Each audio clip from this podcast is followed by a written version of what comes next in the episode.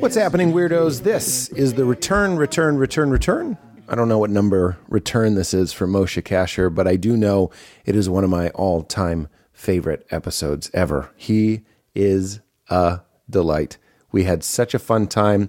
He has a new book out now called Subculture Vulture. You should check that out.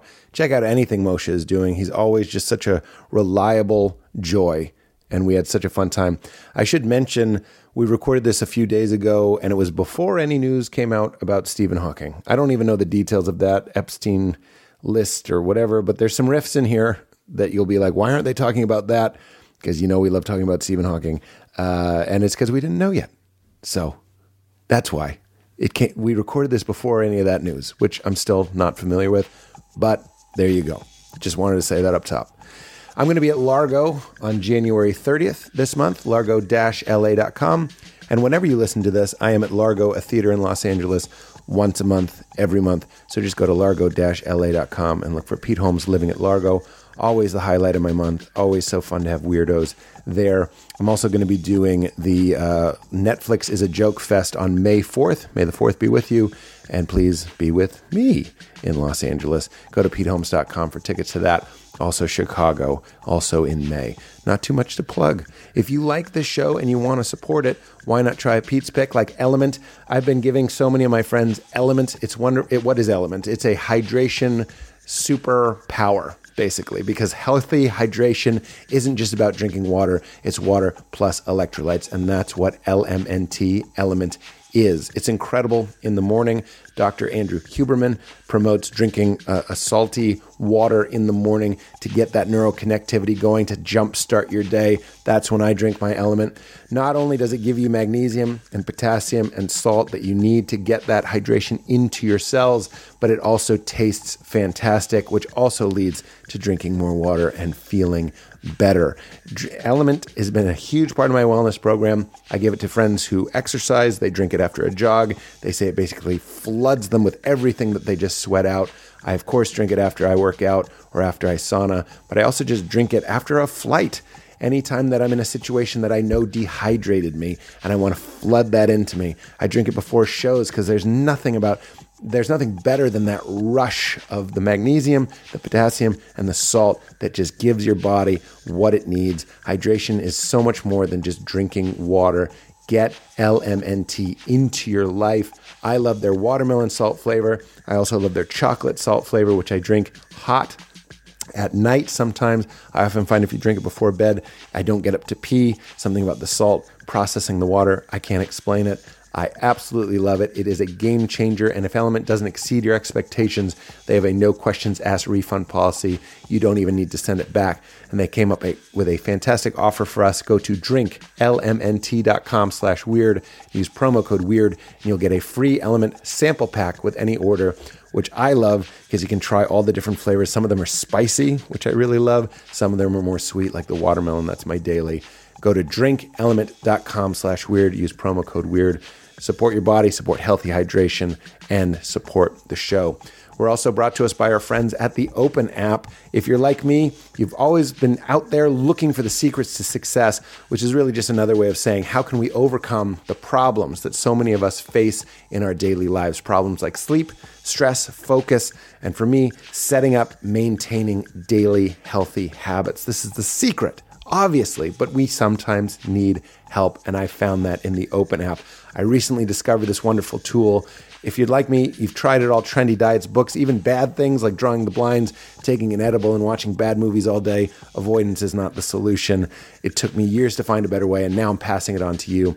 The Open method is simple, and it works. It combines breath work, meditation, and fitness, and they have a badass community of people doing it all together. They're all committed to personal growth, so you have that accountability and that community to join. Open is the only thing I do every day that sets me up for success. I usually do the breath work in the morning. Makes me feel more focused than coffee, floods your body with just like good life energy and dials you in. The breath work, it's so fun to do, but I need that guidance. I need that help, and the Open app is wonderful at that. I also do their nighttime meditation before bed, and I fall asleep in under ten minutes every time. If it was just that, it would be awesome. But it's so much more, and the fitness and the community. It's incredibly well designed. You'll know when you see it. My only regret is not starting sooner. The app will change your life. So if you want to get on my daily routine, you can get thirty days free of Open by visiting with open dot com slash weird. Again, thirty days free by visiting with open dot com slash weird. Oh, and if you're in L A, make sure you check out their new studio to practice with Open in person. Support your body, support your breath, support your fitness, support your life, and support the show. All right, everybody, get into Moshe Kasher and check out Subculture Vulture, available now. Get into it. You smell good. Thanks.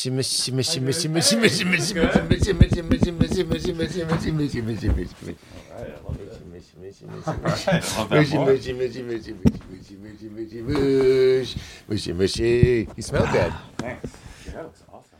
Oh, thanks, man. No, Modern Mammals is the best shampoo there is. I'm excited to try it. That's for you. Oh, really? But let, we can put this in front of the Modern Mammals as long as we say we're doing it. They don't pay for that. That's just your gift. Um, I'm excited. You really are going to like it. Have you heard me talk about it? No, I honestly, I have not. No. Oh. I've heard you talk about um, bracelets that zap you. Doesn't and I, zap you? Doesn't it buzz you? You can feel it. It's on right now. See? Barely. Nothing. Barely. It isn't even doing anything. It's not on. Oh, you have to. And I've heard you talk about... Um, I'm going to turn it on. Another, a beverage. Magic Mind. It's right there. It's for See? You. See? I know I know my Holmes. I really appreciate merch it. Merch trivia. I was going to research you, and then I realized it's your book. Which, you were going to research me? Well, I was. I called you last night, and I meant to say, you know, I forgot. I didn't forget, but I, I wasn't. I, I did forget. You forgot what? Just that I was coming? But here's the passive voice. No, no. I, I wasn't quite clear on why now we're doing another pod, and it's because of the book. I, I, I remembered, but I couldn't read it because it's not on... audio yet. Oh, I should have just sent. Oh, do you only audio? No, no, it's not that I only audio, but if I have a guest promoting a book, you know, it's like ninety minutes to come in. I'll listen to it for ninety minutes. You'd be shocked. I know you're a host. How much you can get out of ninety minutes? The first ninety minutes of somebody's book, you're an expert at that book. That's fair, although I will you're say... You're very good at talking about that book. Go ahead. I will say this. Um, first of all... You Made It Weird is a long podcast, right? We can say that. That's not sacrilege to say. You guys go longer... Oh, I I don't understand. Then yeah, an hour. Yeah, of course. Yeah. Okay, I got great news. We have, I'm here. I have the book. Yeah. I'll just go ahead and read the first ninety minutes of the book. I mean, honestly, the sound equipment you've got. Is... I didn't even see the riff coming. I didn't see it coming. Put it. Th- put the Random House side out. But I. But I was gonna say this book uh, of of many comedians' books. You perhaps don't know all there is to know. About after ninety minutes? After ninety minutes. Well, ninety minutes is, I bet, how long is this read? Have you done the audio yet? I have done the you audio. You can leave it like that. I like that. You like it akimbo like there a, on the pen? Um, akimbo. Because this is, the book is um, a memoir in six scenes. That's the subtitle, right? And it goes through. It doesn't through, say that. Oh, does. There it is. A it memoir in six scenes. And here you are as what you, as a Japanese anime? I'm so shocked. As an as a new age aficionado, I love it. As a Ram Dassian, no, even no, no, a Ram Dassian. No, I love this. I shouldn't tease. No, but it's I, it's I forgot that it's kind of vulnerable picking a cover. This is great. I just went into riff mode. You're just very cleaned up here. It's she Shiva. It's Shiva herself. Yeah, Shiva's dice game. Wait, is Shiva her? Shiva's a. I always get it wrong, actually. So right. don't don't ask me. I think Shiva's a woman. Well, we've got a billion people that will write in and tell us if we're wrong. But yeah, that's true. She, it, it it is me holding, reaching into each of the six universes that have created the meanness. Well, that's of interesting. Me. Is that there's the Buddhist five wheel? Is that is it's that not connected it's not to like that? that. Okay, although yeah. maybe subconsciously, maybe unconsciously. So there's. Let me see if I can interpret the cover. Yeah, riff you, them out. You be not even riffs because I I honestly forgot how vulnerable it is. Uh, to pick a cover or to write a book. Just to write a book to put out a cover. I came at it with the wrong energy. To me, I, I didn't take it that no, way. No, I know, but I, I was checking myself. Rarely seen before I wreck myself. Well, no, yeah, it's wow. right after Oh, the pre-wreck yourself. The pre-wreck yourself. Wow, I didn't even, wow, that's a rare sighting. The pre-wreck yourself is a prerequisite for a good interview. Would you know who is prone to pre-checking oneself before we pre-wreck oneself? Tell me. A comedy sex god. What? That's sort of their, their I would say, their primary characteristic is that they check themselves. I do have... Very mild. Like the flavor of cilantro and guacamole. Okay. That much regret. Sometimes I wish I. Oh, called the my, title? I sometimes wish I'm going to pitch it to you. Yeah, okay. What if I had called it? Because you know, there's that trend of blank and blank and blank and blank. I sometimes wish I had called it Comedy and Sex and God. Like funny that you're saying "and" too many times. Comedy. And, oh, I am a big fan of the uh, mouthful of a title. Comedy and Sex and God. Um, I, I know. I just like over. I like a big over explanation. My first book's title was Casher in the Rye: The True Tale of a White Boy from Oakland Who Became a Drug Addict, Criminal, Mental Patient, Very and Fiona then turned Apple's sixteen. Second album. that, yeah, that was the homage. Now I didn't. I didn't do the Buddhist five points of whatever, but I did do Fiona Apple's second uh, album. Yeah, that, that, that's the esoteric you're into. Um, comedy and sex and God. I think they are. It's they equal. Are lateral. It's yeah, sixes. I think as it's. We say. Yeah, I think that is what you say. It's my favorite writer's room term. Speaking of sixes. Sixes means six of six of one, half a dozen of another, but you just say sixes. Speaking of sixes, this is six scenes. Let's see if you can identify them by iconography only. Absolutely. Um, well, you love music and psychedelic. Or well, that, that looks more like ecstasy than a psychedelic. This is good. The clues are coming in. Wait, you didn't guess. What? It, what is the... What's the scene? What do you mean by a scene? That's your rave scene. Yes, good. Ding. Okay. Um, C C close. Oh, deaf. The deaf scene. The deaf scene. You, so I'm yeah. big in the deaf scene. You're huge. I've been, yes. Yeah, yeah, yeah. I'm an honorary, big time way, honorary member of the deaf scene. When you search your name, because I did, because yeah. I just wanted to make sure you didn't have a new special or something, because yeah. I would have watched it. The the questions that come up on Google. Oh, boy. No, it's funny. It's okay, good. good. Yes. Who wrote Casher in the Rye? And I'm... filled with internet delight because I'm like, it's in, it's in, it's, you're halfway there. I'll tell you what I think it is. Who wrote Casher in the Rye? I think I. Who's in Being John Malkovich? I in, honestly man? think it's a J D Salinger problem. I oh, remember yeah. when my f- book first came out, I went into a Barnes and Noble to pick up a box of books to sell at the, cl- I was at a comedy club next door to a Barnes and Noble in, I think, Saint Louis mm, and um, Pittsburgh. No, it was Pittsburgh. Brag. I know that the listeners were like, where was it? And it was Pittsburgh. And I went in and I, I go, hey, I'm here to pick up a book, uh, a box of uh, Cash, uh, the book Casher in the Rye. And the, the woman behind the counter goes, I love that book. And I go, I wrote that book. And she like, she, she goes, you were J D. You wrote Casher in the Rye. So I think that's the issue. Yeah, we both have books with some confusion factor baked in. What's yours? That people think I'm calling myself a comedy sex god. You oh, just did I see, it. I see, I that see. That is the joke. The joke is, because I said to my editor, I was like, people are going to think I'm saying Pete Holmes, comedy sex god. Like, think, that sounds like a Russell Brand, I know, scandal noted, but it sounds like something he would Is that say. How you do it now? Scandal you just noted. Say scandal noted? I thought we we talked about that, didn't we? I don't know, but I I, do. I feel like you were one of the people who were like, I'm going to do that, because it takes too long to be like, I understand, and I hereby acknowledge. I unpack the yeah. sins of the past. yeah. um, I, and, and all kidding aside, it's a nice way to be like, Scandal. I'm, I'm in the same reality we all are. Scandal noted. Scandal I like that. Noted. That doesn't feel like it gives as much... Um, Um, honor is, to the as we is, as people want. I agree, and that makes it funny. Yes, it's kind of like being like, rest in peace. You know what I mean? It's oh, may not his enough. name be blessed. What's that? May his name be blessed. May his name be blessed. May, he, may his name be blotted from the book of life. That's what we should say.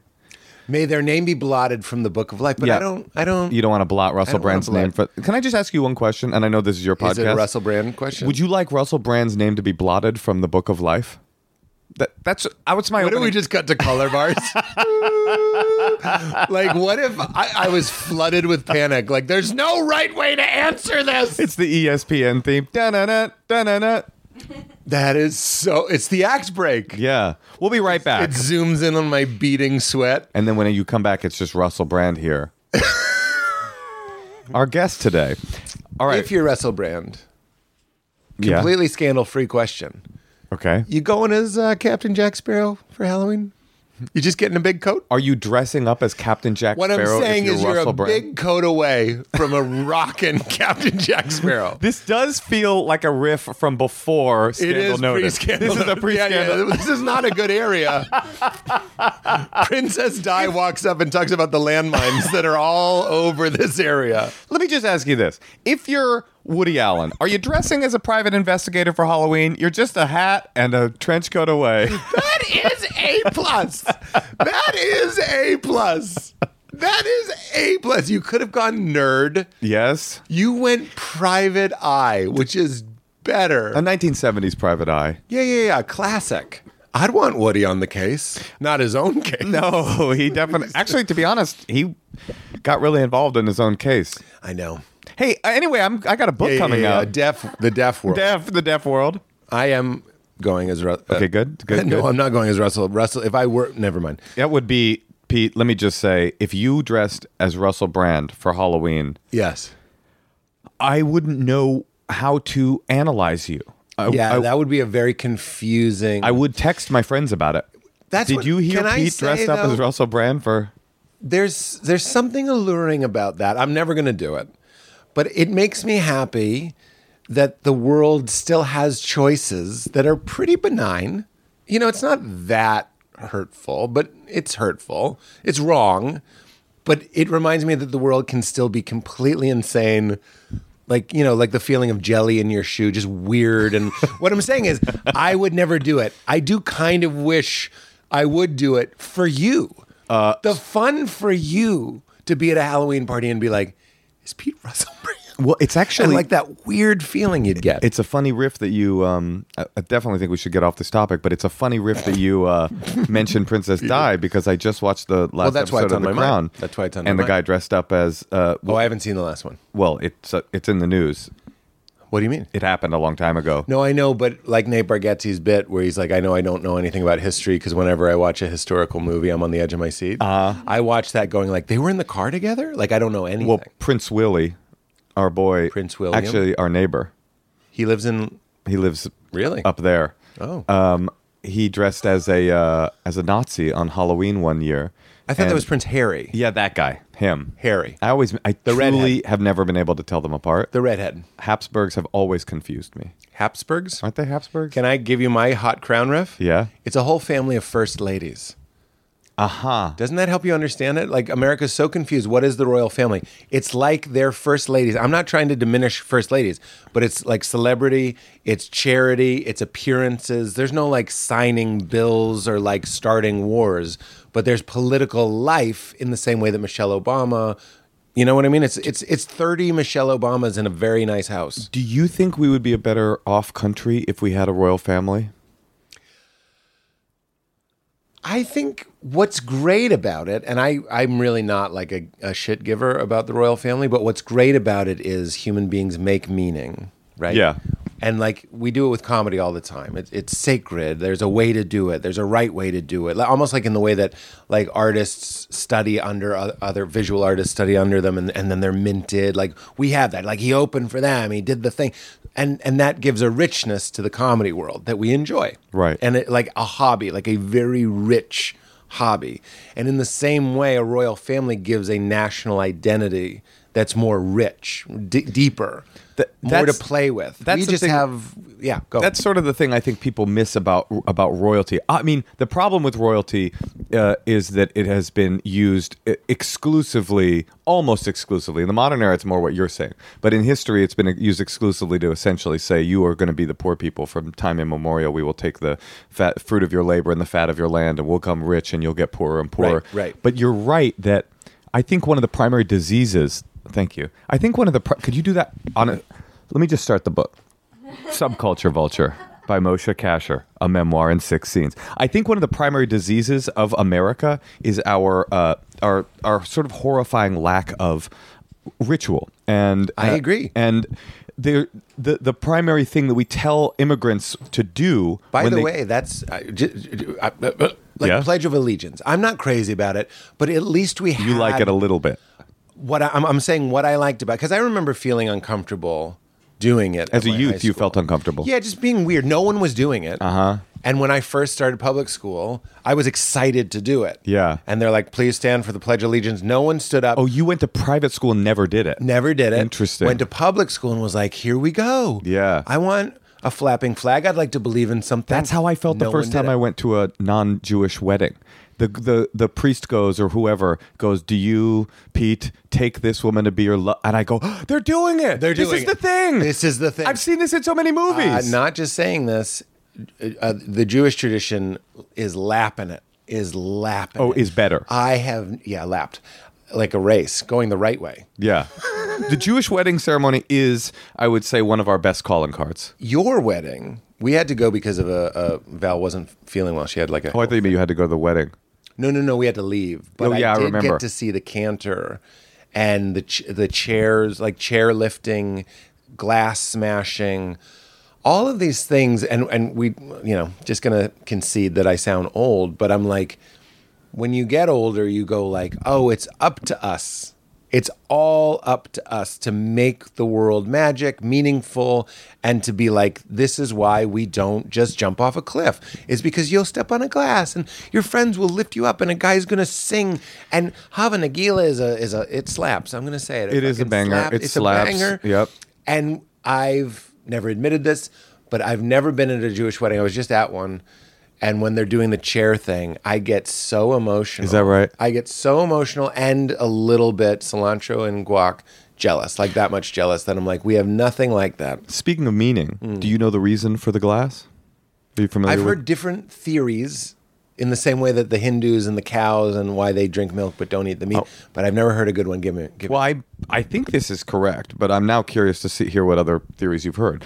The The reason for the glass, and it is never more timely than now, although it's always never more timely than now, is that um, it represent it's it symbolizes one specific thing, which is the destruction of the temple uh, in oh. Jerusalem in seventy A D. But but it doesn't really represent that anymore. What it really represents is that even in times of great uh, celebration, uh, in, uh, simcha, as they as they call yes. it in the Hebrew, one should always remember that there's tragedy and pain yes. and suffering. Yes. And so even in the in the highest moment of yes. your celebration of a, of a life, you smash the glass to remind you that the world is broken and that it needs, they call it what, Tikkun olam, it needs repair. And yeah, you yeah, should yeah. always be mindful yeah, of that. That means no worries. That's right.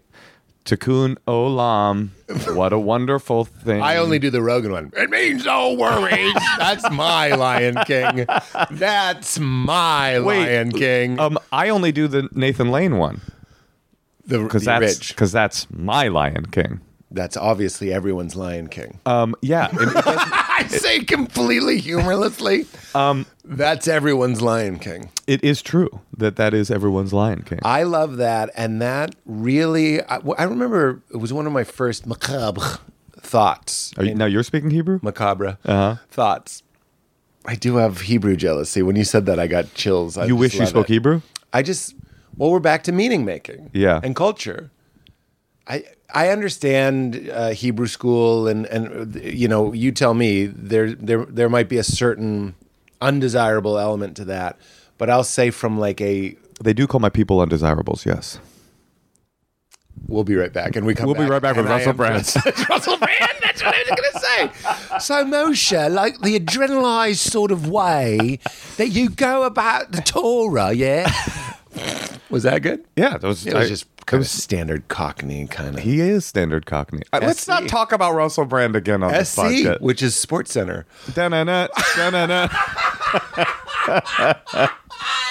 You tune back into Sports Center today. Yeah. We got the seventy-sixers are down forty-two points to twelve against the Golden State Warriors. COVID is a lie. The election was stolen. This is your new space, Stephen Hawking. Russell Brand, Sports Center host. It's absolutely mental. They're at the fifty-yard line. This is where they buried Jimmy Hoffa. Our special guest today, a man close to my heart, it's racist Stephen Hawking. Hello, Russell, and thank you for having me. You know, when I liked basketball was in the nineteen forties, before all the you-know-who came into the league. We're back, baby!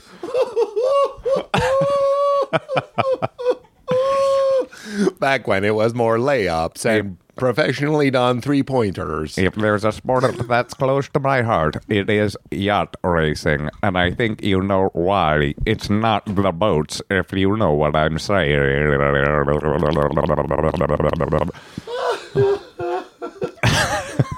And you wanted to move away from Russell Brand. But it got us it here. It got us here. You got to break a few eggs. You got to smash a, flu- a few glasses to get That's to it. Racist Stephen Hawking. But my macabre thought in college was, wouldn't it be funny to win the lottery or some other, like you win the Nobel Peace Prize, whatever it is, and w- instead of an ex- acceptance speech, you kill yourself. Wait, like, on stage? Yeah, just yeah. What it was was playing with the idea of really, honestly, what that tradition is acknowledging is you go to Disneyland, some of the people in the costumes are, you know, going through a breakup. Right. Some of them are having the worst day of their lives. In fact, when I drive on the highway, I go, just remember some of these people are having the worst day of their lives. That's that um, David Foster Wallace, This Is Water thing. Which changed my life. It Love changed it. my life, too. Love This Is Water. Unfortunately, the only available recording of it on YouTube has, like, weird new age music over it. But I, I did force Natasha to listen to it on, like, our second date. Now, that's a good second date. That is a good second that's date. That's a good um, third date. Ins- insufferable second date. Yeah. I would like to play you a David Foster Wallace clip with... What a gift, though. See, there's different kinds of folks. And this is one of the reasons why we get along. If I heard This Is Water and I said to you, I just heard This Is Water, and you're like, I heard that like ten years ago, I would be like, why didn't you tell me about it? Uh-huh. I just, Birbiglia and I talk about this all the time. We're advice guys. I like, I, I wouldn't say I like giving it, but I, I like having received it, and then I like sharing it is a better way to put it. You were recently on the advice podcast, The Endless Honeymoon, and you were wonderful on that. It's one that I host with my wife, Natasha Leggero. I'm glad. You know what sticks out for me is when I got a little too, sometimes the kite, I let the kite out a little too much, and I started talking about how your mind, we know you can make sounds in your mind, and you can make images in your mind, and when an image appears in your mind and then it dissolves, it's not dissolving into nothing, it's dissolving it, I started doing that, and uh-huh. I remember you very skillfully being like, let's go back, and like you moved me on. And it, I was like, it was loving. I love going super deep, but I loved you ex- expertly hosted me oh, well, as that's, a guest. That's nice. I, I you know I, I actually love going off into the ether too. No, you do, but there is something, I'm not going to say it's too far, but sometimes it's like, Maybe maybe let's stop. Well, no, I w- it actually does connect back to the book in a weird way, which is that I've been thinking... Subculture Vulture? Subculture Vulture. It's the third panel that you haven't Subculture yet... Subculture Vulture and an occasional mulcher. And you have a, a pitchfork. I have a rake. Mulch. It's about my journey through gardening. Yeah, Subculture compost. Vulture and sometimes a mulcher. An occasional mulcher, comedy and sex and God. I can't Would you be upset ultras. if I named my book Subculture Vulture and Comedy and Sex and God? No. No? No. Okay. I'd be thrilled. Because your book would come up and it would say, uh, people also bought, you know what I mean? People also just... bought the book that he plagiarized. You... Comedy. My sex. friend Rob Bell has a book called uh, Sex God, and mine's called Comedy oh, Sex God. Oh, interesting. Yeah, and that occurred to me, and I was like, I think it's fine. And did you ever talk to him about it? No, that's how fine I assumed it was, but like very, very different. Oh, but yeah. So what I was going to say was, oh, the third panel, can I mean, that one actually has the what it oh, is. Oh, wait, I want to guess it. I mean, so that one's... deaf culture, queer culture? No, uh, sobriety. Sobriety. What is this? Isn't this just like a genderless bathroom? Um, that is not a genderless bathroom. Oh, no. That I'm is the That is the A A symbol. It is? In fact, yeah. Uh, I didn't know it was so, you know. The queer thing that you saw, it yeah. is pink, is uh, ups, an upside-down triangle in a circle. Oh. And the right side up triangle in the circle is is the A A symbol, and the, each side of the triangle represents like unity, service, and recovery. I guess the three prongs. Aren't of, you worried that like you know an upside down cross means antichrist? Don't you think that's a little homophobic for a symbol? That's a very interesting uh, idea, and is I was definitely hoping that nobody would notice that that was the reason I put it on the cover. Slow push it. Yeah. What's Moshe gonna say? Called out. You tuned in right to. All right, all right. Jeez, you know, welcome like back to Sports Center. Are you punching down? Um, but the A A's, A A's twelve. I'm not in A A anymore, and it's been a long time since I have been, and it was a very long and arduous kind of process, and that's what the, the, that section of the book is about. Is my kind of that would be triple A, like A, like A, atonal. You know, like how A means not, so you're yes. not an A A. Oh, A A A. I mean, I'm true. A A A A, which means I can rely on you to tow me because I know you're not drunk. But isn't atonal kind of anti-tonal? I would say that I'm not amoral then. Anti-moral, yes, or just no moral. No moral. Yeah, but I couldn't say that either because I still, you know, it's been t- I think probably ten years since I've been to a meeting. Um, I've been sober. I just was sober. I was tw- gonna say that's great. That is great, right? For Isn't me, that like saying, like, I don't see my therapist anymore? Like, we did it. Well, that's funny you say that because it's that's a real taboo. Really? Uh, In, That's why I was careful of. Inside of a, it's not a taboo for me. I'm happy to yeah. say it. I, I would not ever tell a person in recovery, I grew beyond recovery. I don't think that, I first of all, don't, don't think like that that's true. But But you would be, it is more of a taboo to say that, to be in an A A meeting and say, I'm over this, I don't need it anymore, I'm moving on, it no longer has anything to offer me, than to say, I am going to take L S D in the bathroom of this meeting right now. Wow. That would be accepted more, much more. Yeah. It would it would create much less antagonism to say something like that wow. than to say, I'm over this, I don't, I don't know need the parallel, it. But it reminds me of how like you can be smoking somewhere and then people get mad and you're like, it's weed. You know, like there, there's a parallel there where it's like, don't worry, it's weed, it's not a cigarette. I, I, think I the, hear what you're saying. I think the parallel is pretty clear. It it would be, you, you tell me as a Christian. Parallel. It will be, it will be right.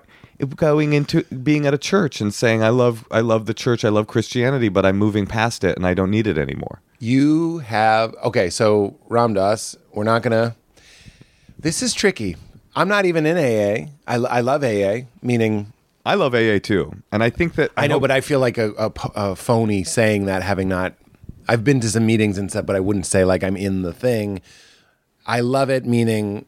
Richard Rohr wrote a book that I love. I think it's on the shelf called Breathing Underwater. It's called um, God and the twelve Steps. And I just gobbled it up and compare and despair and sure. worker among workers. So all these things have like informed my no, not drinking and stuff.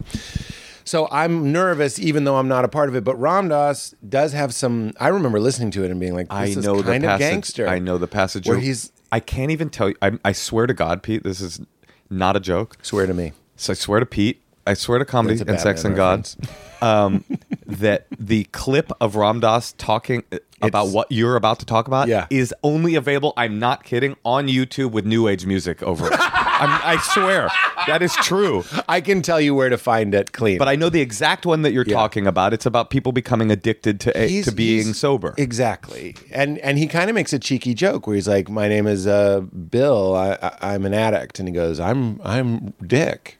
Like, his name is Richard, uh-huh. so he's like, I'm Dick. Uh-huh. Meaning, and this is really thin ice, so let's just enjoy the thrill. Like me being Russell Brand for yeah. Halloween. Just enjoy how weird this is.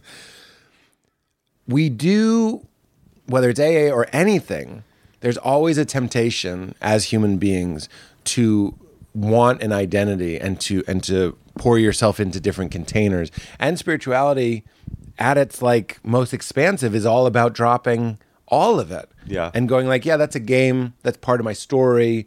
I'm in recovery. But really, like, he would say that that's kind of a trap, is to be like, I'm this. Or you could say, I'm a vegan. Yeah. God damn it. Like, anything that makes you rigid, he would be like, can we introduce some some air into this? Well, any... Hard I, to talk about. Any... I, I It is hard to talk about, and it was one of my main anxieties in writing this particular book, um, was... I knew that part of this book was going to be discussing in frank terms, because my first book, I, I know that it it really affected a lot of people in their early recovery journey. My first book is all about my sort of trials and tribulations as a young uh, Casher teenage, in the Rye. Casher in the Rye. It's all about like me discovering phonies in the world. Yeah, and the guy that shot John Lennon is yep. a huge fan of yours. And I, that was by design. Yeah, uh, of course. I, I, that was messaging that I put in. Yeah, in you, the similar way that the homophobic symbol is on the cover of this. Yeah, yeah, yeah. That messaging. The Fibonacci sequence, if you read every fourth word, seven word, whatever the Fibonacci sequence is, that says... Find him. Yes, find him. And I wrote the Fibonacci sequence. I, I am a Fibonacci. I am Fibonacci. I am progressive Fibonacci. And I'll funny? tell you who I hate uh, is a racist Stephen Hawking. We're both the members of the scientific society, but he just keeps talking about the race uh, and the woke culture that he thinks is uh, infecting our, ma- our minds, a woke mind virus. Oh my God. Being woke is basically a, a license to be. Like, I don't even want to finish the riff. I'll tell you who I liked watching is that Tucker Carlson, only on X. Now, where comedy is still legal. Thank you, Elon. But I okay, I, I don't want to lose this because it was it is important for me to Your say. Your first book was very helpful. Well, helpful for people. I've had a lot of people write me on uh, uh, on social media and say like I was a, I was a, a teenager in rehab and somebody gave me your book and it touched me and and and it helped me get sober and it helped me stay sober, and that is so incredibly meaningful to me. Of course, the fact that anything I've ever, and I'm sure you you you do this too because you're kind of foray into discover discussing spirituality, like the idea that my that my comedy career had a byproduct of being emotionally or psychologically meaningful to anybody is like something I never saw coming and also really meaningful Amazing. To me. Because I care about people. Is the comparison if my second book was kind of like, I'm I'm seeing the validity of atheism. Is it kind of like that? Yes. And I had a real anxiety in writing this book because it's true. It's true. It's truth. It's my story is that A A um, defined my young life. I got sober when I was fifteen years old. I was by far the youngest person in any A A meeting that I went to for the first five years of my recovery. Yeah. In I'd go to young people's meetings, and they were called young people's meetings, and I would walk in, and I would still be five, ten years younger than everybody there. Wow. I was the mascot. That was that, and it was this defining characteristic of who I was, and I took it on in such a deep way. By the time I was, you know, four or five years sober, I was. It was what you say. It was the the the primary identifier. I was so proud of how long I'd been sober and how young I was. Yeah. And these days, when I tell people how long I've been sober, I it, it has a tinge of embarrassment. I feel embarrassed to tell people. I know comics that, like when I was starting, I was like, I've been doing it for four years. And they're like, I'm at the point where you don't like telling people how long you've been doing it. It is, it's exactly that. Mm. But it, it, it completely, I mean, I, what? What's the riff? About racial racist Stephen Hawking. I just saw a new candidate for president who's very exciting to me. Keep going. Who is it? Is it uh, the Kennedy one? Oh, oh, R F K. I thought it was going to be. It could have been a fun riff if it was. Uh, what's the guy's name? The Indian guy? I don't know. Ramaswamy. There's a guy named Ramaswamy running. Am I right? President? Oh, I really hope I'm right. Anyway, keep going. Not worth it. But I was just looking at you and remembering how funny you are. Thank you. But yeah, I got. I, I went into the, into the program so young. I'd been in rehab since I was thirteen. My mom was sending me to rehab from like about a year into my drug use. I started using drugs when I was like twelve. And I'd been in and out of rehab and been forced to go to twelve-step meetings. And by the time I like really needed, he- discovered that I needed help, I was fifteen and walked into that Monday night young people's meeting and said that. I said in front of a group of people, help me. I need help. I can't keep doing this. I don't know how to stop. I mean, my whole thing was that like, my primary identifier as a young person was that oh, my problem was not my problem. My problem was you. My problem was the adults surrounding me. My problem was the Oakland Police Department, Oakland right, Public Schools, right. my mother, my therapist, my family therapist, my rehab counselor. Like, and then one day I had this like sort of re- realization that it didn't make sense that every other person in the world was my problem, and that maybe my problem was me. The cliche. Yeah, everything's if, a if cliche. Ev- no, but and all great stuff is cliche. Yeah. But like, if if you hate everyone, the problem might be you. They say in A A, actually, if nobody else measures up, it might be time to check your yardstick, right? Yeah. And and I had this realization, like a like a bolt of lightning, like I'm the problem, and it's actually my drinking and drug use that's the problem. By the so, way, that quote, I'm still wow. The yardstick, it's a great quote. Well, A A, is, I'm going around being like, you stink, like way more than I want to. Yeah, yeah, like, totally. Oh, you're not like, and the and the it's like you're not a genius. You know uh-huh. what I mean? Like. Keep going. Oh, well, anyway, I I realized like all I have to do with that realization, it's so simple. Mm. It's such a simple process. Like I'm the problem. The drinking and the drugs are the problem. All I have to do is quit the drinking and the drugs. It's, it's like so simple. And then I... Which is kind of addict mind, right? Uh, yeah, Very maybe. Black and white. To think, it's to think that the problem really is that simple. Well, isn't it kind of like removing a tumor instead of changing lifestyle at all? Well, the analogy that I've actually heard... Mm. Um, which I, is is actually in the book, and I think is a pretty powerful one. Um, is that sorry? We have to go to the mid rolls. Modern Mammals. Wait, what? What are some of his? Black Rifle Coffee's the only one that gets you alert enough. Ivermectin. It's been tested. It's been tried. Um, I've the analogy I've heard. The, the analogy I've heard that's really good is that it, it's a lot like having a problem with your car. um, you're driving along, you hear a noise, and you think that the problem is is the noise. You think that the problem is the noise, but so, but you just sort of ignore the noise, and you hope it'll get better, and then the noise becomes a grinding, and then the grinding becomes a clunk, and then it breaks. Yeah. And you think, oh my God, this is the problem. And you take it to the mechanic, and the mechanic, the, what they do is they tell you, they diagnose the problem. And the problem is is you know, a busted transmission. The problem is is whatever the problem is, but that doesn't get you any closer to solving the problem. All it does is give you the knowledge and the information necessary that you would need in order to solve the problem. So, like, start fixing the problem. I I thought you were going to say this, and it's clear you are saying this. I was waiting for the word symptom. It's like drinking isn't the drinking obviously is the problem. Now we're going to talk abstractly. Drinking isn't the problem; it's the symptom.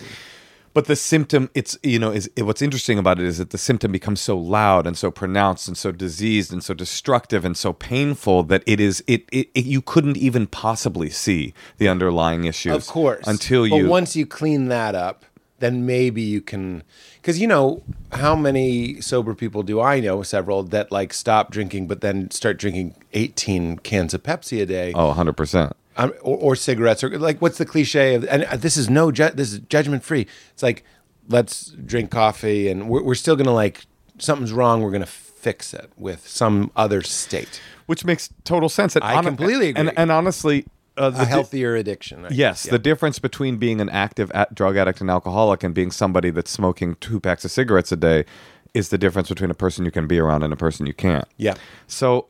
So I went into A A with that realization. I, I mean, rather, I, I had this big realization of this is it's this is it. I, I know the solution. The solution is to stop. And the d- the next day when I went to my drug dealer's house, I went to his house and I told him I'm done. Oh yeah. I went. I go. I'm done, buddy. Thank you. Before you said that, it was pretty funny. It's like, so I left the meeting. I'm at my drug dealer. No, no, no. That is that is where we're going. So I went to his house. I said goodbye, buddy. I'm out. I'm out of the game. This is it. I can't do this anymore. I'm done. And I left. And Can then I then, say that's like going to the homepage of like UGIS or whatever, and to tell it you're out of porn. to write to write customer service. I'm out of here. And, and you see all the thumbnails that incite every part of your brain that. It is like right? that. You're yeah. going to the candy shop to be like, fuck you, Wonka. And I don't mean Chalamet. That ain't my Wonka. I, I, I prefer Chalamet and Rogan. Rogan is in... I don't know. You did a Rogan riff on The Lion King. Oh, Seth Rogen. Yeah. I went to Joe. I, I, that's what I thought you were saying, too, when you first riffed it.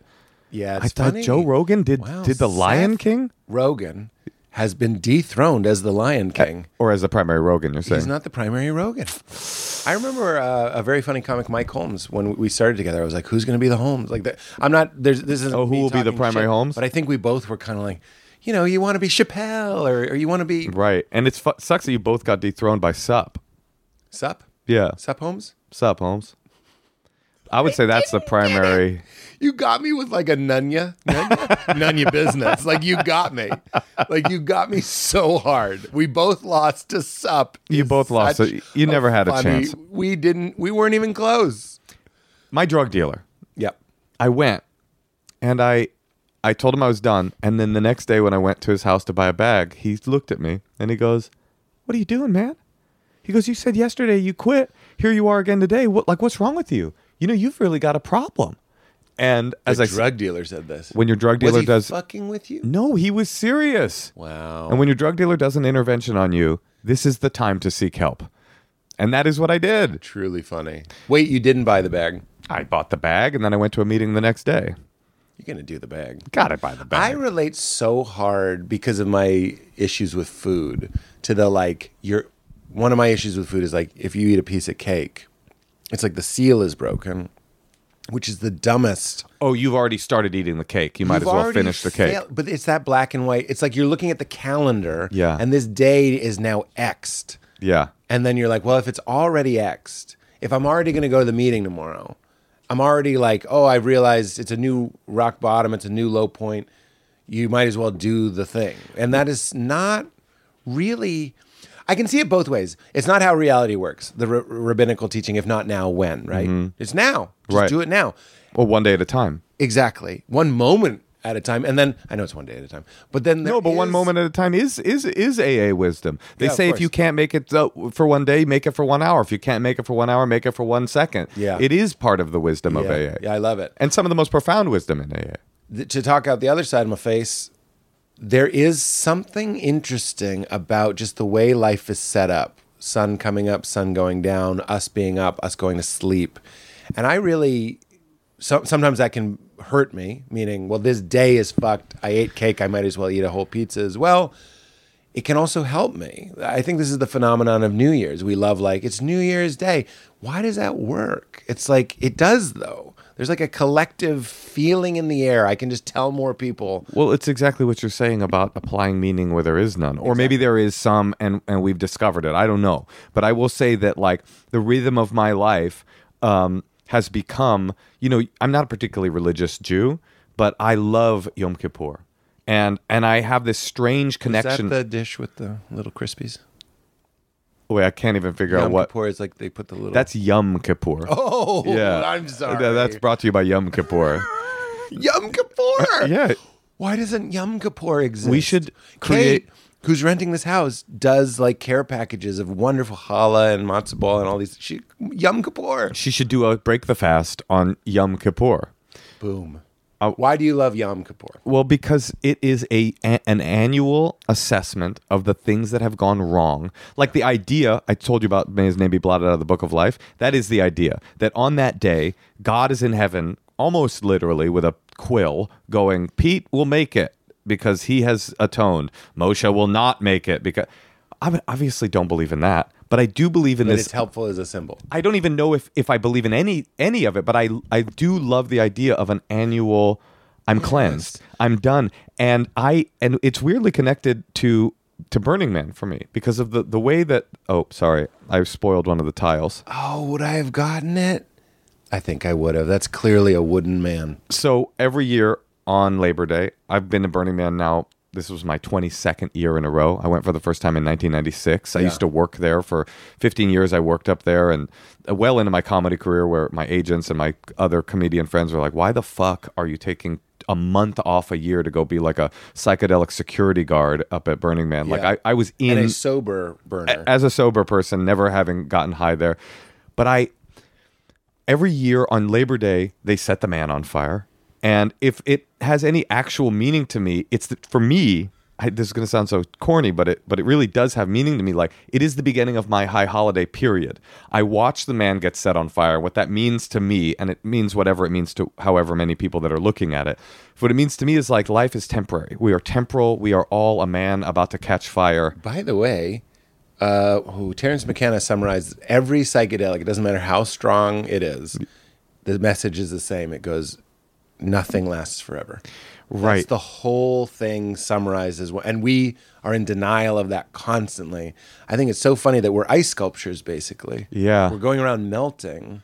I've I've never talked about this, but sometimes when I'm falling asleep, I'm like, oh, I could do a short film where everybody has like a...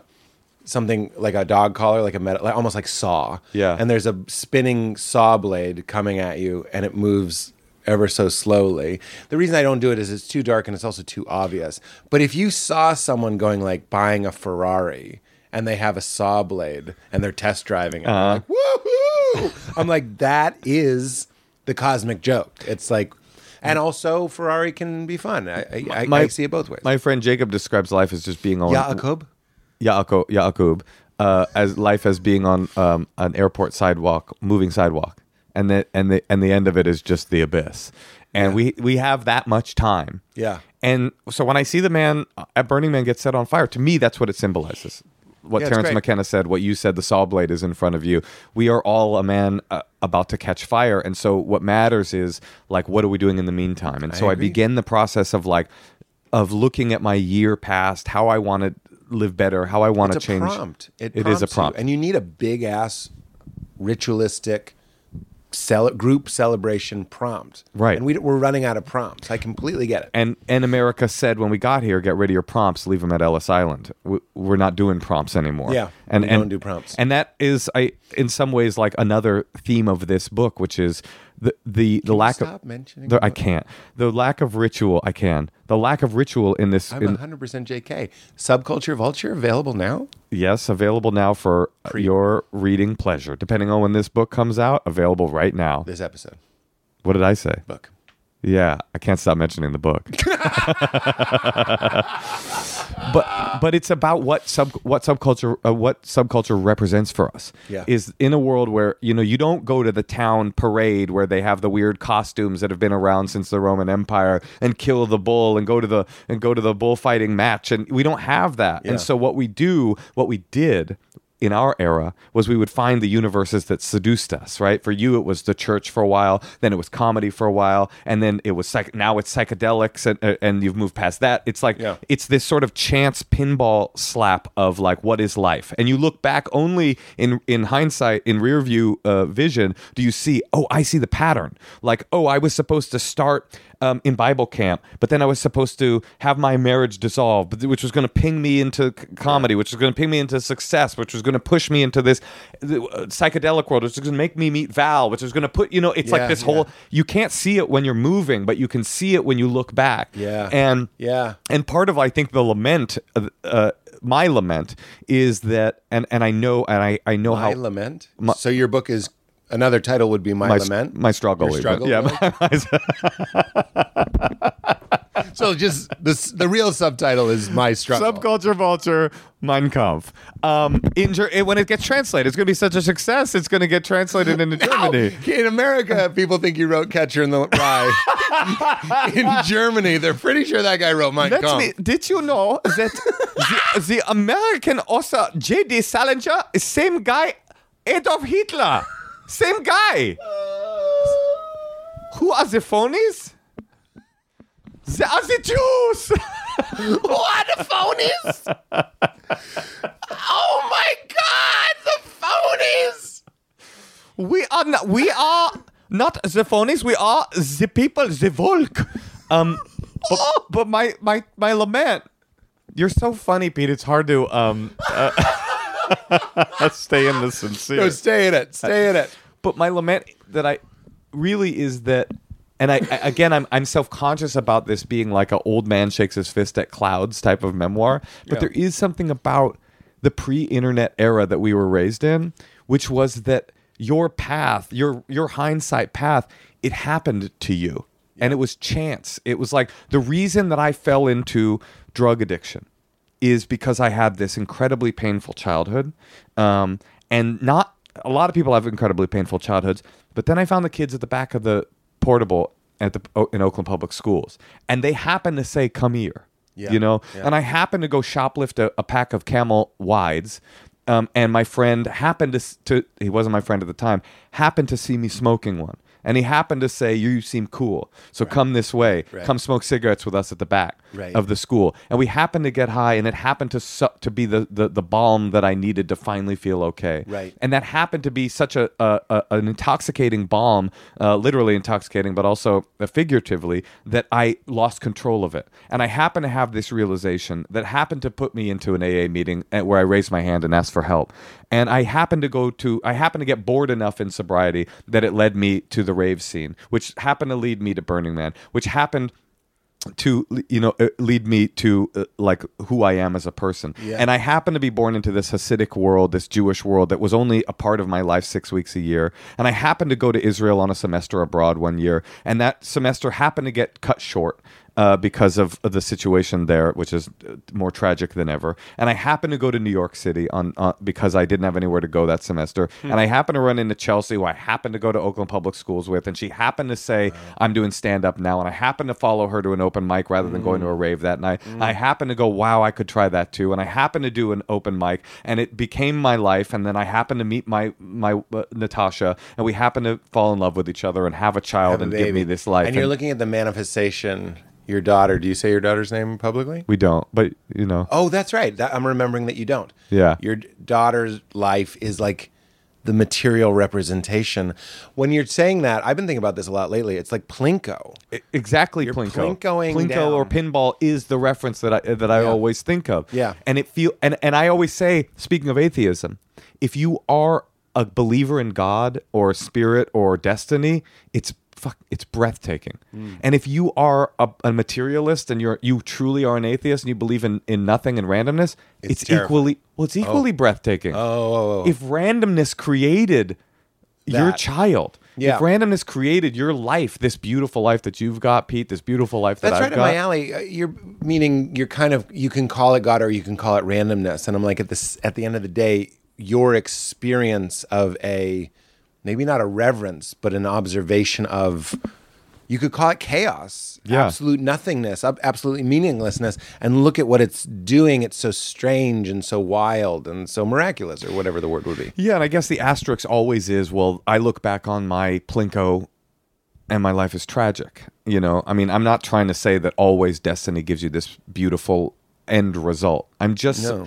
but but all the pain that I walked through, all the pain that I experienced, it all is gr- grace, grist for the mill. Grace for the mill, as my as my boy. My well, he'd also said. Say suffering is grace too. My my example is very similar to yours, but it's you know it's a divorce, and I was like, I, I didn't want this. Uh, I think it's on the wall.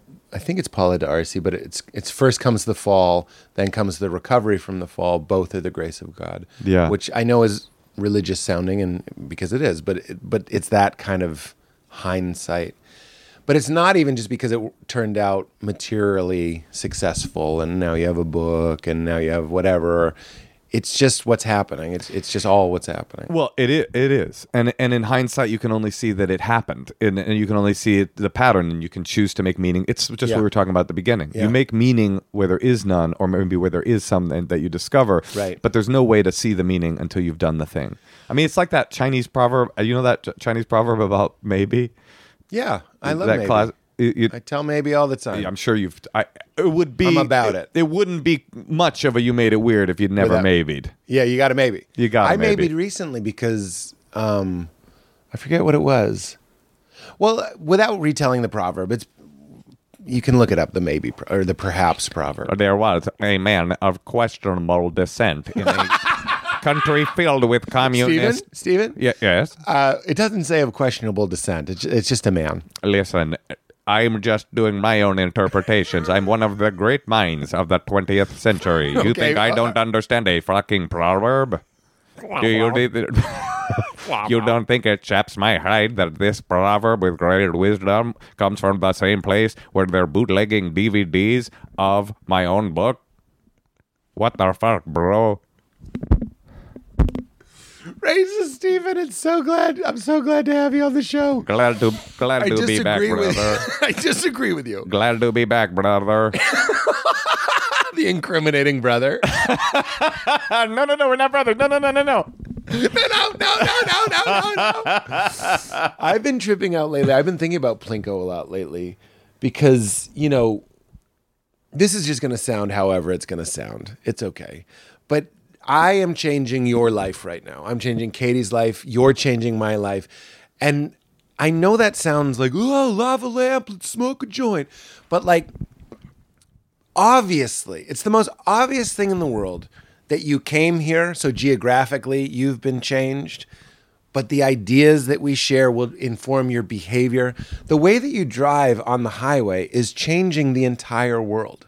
Yeah. If you look at the ripples, either you're being kind or you're being unkind, the ripples of that. We all have been cut off and you think about that guy and then maybe you're a little short with your partner or maybe you're frustrated and then you drink and then you... Or like you could even look at it more superficially and be like, because you came here, let's say we canceled the podcast and you fall off a cliff. Yeah. And he's like, oh, he would have been... You know what I'm saying? That's the extreme. But it's not paranoia. You could also say because you did the podcast, you didn't fall off the cliff. Like it's both. Yeah. But it... Thought experiments like that or, or or looking at it that way really brings up the urgency of every ordinary activity, that a smile to a stranger could stop an untold horror or or or could create one. You have totally. to you have to look at it both ways. You could be like, and now they think I'm a phony and that makes them angry. You so you can't control it. That's paranoia. Paranoia is, well, I am changing the world with everything I'm doing and saying, so I'm going to stay in my house. Well, you staying in your house is also the choice. Right. Now you're not at the ice cream shop and you don't smile at the pregnant woman. Who could have saved her life, and she yeah. didn't go off the cliff right, completely. Exactly. But it's paranoia until you realize it's so... Like, reality is so... Yeah. That all your only choice is to surrender. And keep walking. And keep going on the on the thing. Because you're on the conveyor belt whether That's, you're moving or not. Right. Because it's moving underneath you. Well, the guy in the house with the zzz, the, the, the saw blade is still there. But then when we talk about God looking out for us, I don't, that's not my belief. I don't, like, I've had wonderful fortune and I can enjoy the sort of non-literal, meaning I don't think it's the absolute truth of the absolute mystery. I practice gratitude. I get emotional thinking about what if I didn't meet Val's sliding door style. And I, I'm not even saying stop doing that. Thank you for this parking spot or whatever it is. I'm not saying that's stupid or a waste of time, but I'm saying, like, all of it, when we're talking about grist for the mill, the bad, the good, right now, we are in eternity. We've applied the illusion of time to it, the the concept. It's a useful concept, but it's not, we're in this, and we're always and forever in this moment. So the only game that I see that's consistent is how much you remember yourself. And mm-hmm. it doesn't matter if you have Ferraris or a mansion or even the wife and the child. It's like, and that's a real koan. It's like, who's luckier, who's better off? The guy, Job, who finds God through all the suffering, or the guy, what what breaks my heart more is when I go to some multi-billionaire's house and I see nothing getting through, and I'm like, it's just the ice cream enema every day, and it's just a different way to jizz every day. Yeah. And I'm like, where is that? Where is that right now? Even when you're talking, I only because I feel like you you'll enjoy this, and I'm going to give it to you. It's like, you don't have a life, Moshe. When you say my life, I don't even know what you're talking about. Uh, Sadhguru was talking about this. Some people say my life, they mean their children. Some people mean their money. Yeah. Some people mean their career. Some people mean their bodies. Whatever it is. But it's just a concept. Well, but you are life. Well, you know, because it's right now. Yeah, I, I. But drop the life on that on that tip. One of the most profound things I realized, or I heard, in the pandemic, and uh, the you know, pandemic. You know, I don't believe much during, in that bullshit. But during the pandemic, what, it's what you're talking about. Yeah, this rabbi um, was. I saw some video just came into my algorithm, and it really affected me. Uh, it's what it's what you're saying. Yeah, he's like, we. Here's the po- the positive of what just happened is what is happening. We all think of ourselves and our lives as the work we do, the people we see, the activities we engage in, what we achieve. Yeah, and then something like this comes, and it all shuts down, and there's nothing, and yet we're still alive. We're still us. We still are in the world. We still Everything have a life. It wasn't essential to you, and it was taken away. And you you're still your life you. Was I go, and you're still there. That's why Garden of Eden. They're naked. Mm. They're not naked. They don't have ding dongs and, and boobies. It's a. T- it's talking about you. You've yet to apply the story. The story right, of your clothes right. and your job and your thing. And the pandemic did take that away. And there were a lot of us. Tragedy noted. I'm not trying to be funny. All right. the loss, but there were quiet moments washing a dish, going like, I am as much I am as I was when yes. I was. On doing my all way the to things. Some hot meeting and some big acting job, I still am here. Ru- I still am. Rupert Spira would say all of our striving, and as a special guy trying to be special, yeah, he would say you're trying to impose the qualities of your essence, which is eternal, expansive, perfect, infinite, gorgeous light. You're trying to push that into your story, and, and it makes perfect sense. He's not saying stop it, but we're trying to ag- aggrandize ourselves, right? To the qualities that our consciousness has. And yeah, and like I, I, I'm, I'm. When I was listening to you talk, I had this feeling of like, what are, the fuck are you saying? I, I, I was going to interrupt. What the fuck are you talking similar about? Riff. No, it is, and I don't even know if what I'm about to say I believe, but it's like what I don't want to be, what what what I consider to be a tragedy, and I'm I, I, I'm I'm I'm thinking of this in real time, so I I hope I hope it makes sense. It's like what you're talking about. I don't want to be a victim of just being pushed down the conveyor belt without even noticing the process the whole yeah. time. Uh, many people, and me definitely at points in my life, certainly when I was young and trying to get sober, um, are unaware that they're even on the conveyor belt. They're just letting trauma and pain and misery push them down the line. And just yeah. like you said, yeah. unconscious. No, unconscious. I want to be able to, at some point on the journey, uh, look down at the at the at the flame-throwing chair that's pushing me towards the abyss and go, "Oh my God, I'm on a ride," uh, and and have some agency. I want to at certain points you in my have life some liberation. I want to be a pilot, not a passenger. Yeah.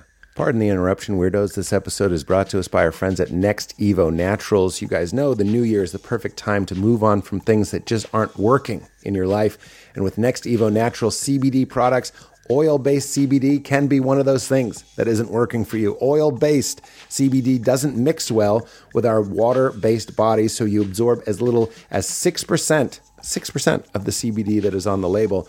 But Next Evo Naturals, you know I love C B D, but this is a company that really elevated it because they developed a clinically tested water-soluble form of C B D. Water-soluble, which means their gummies and capsules are proven to work faster and absorb four times better than oil-based products. So you need to go to next evo dot com and use promo code WEIRD for twenty-five percent off any order or up to sixty percent off as a new subscriber.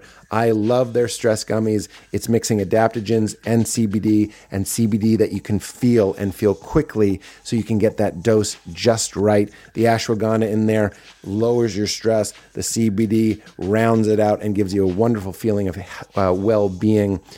Try their strongest gummy ever is new, the new Extra Strength Daily Wellness C B D gummies, which the customers love, or for for the all-time bestsellers, try My Beloved Stress or their Sleep Sleep C B D Complex products. Find new ways to use C B D with a variety of convenient options, including gummies, capsules, and dissolvable powders, which I've been known to put in my smoothies because I love it.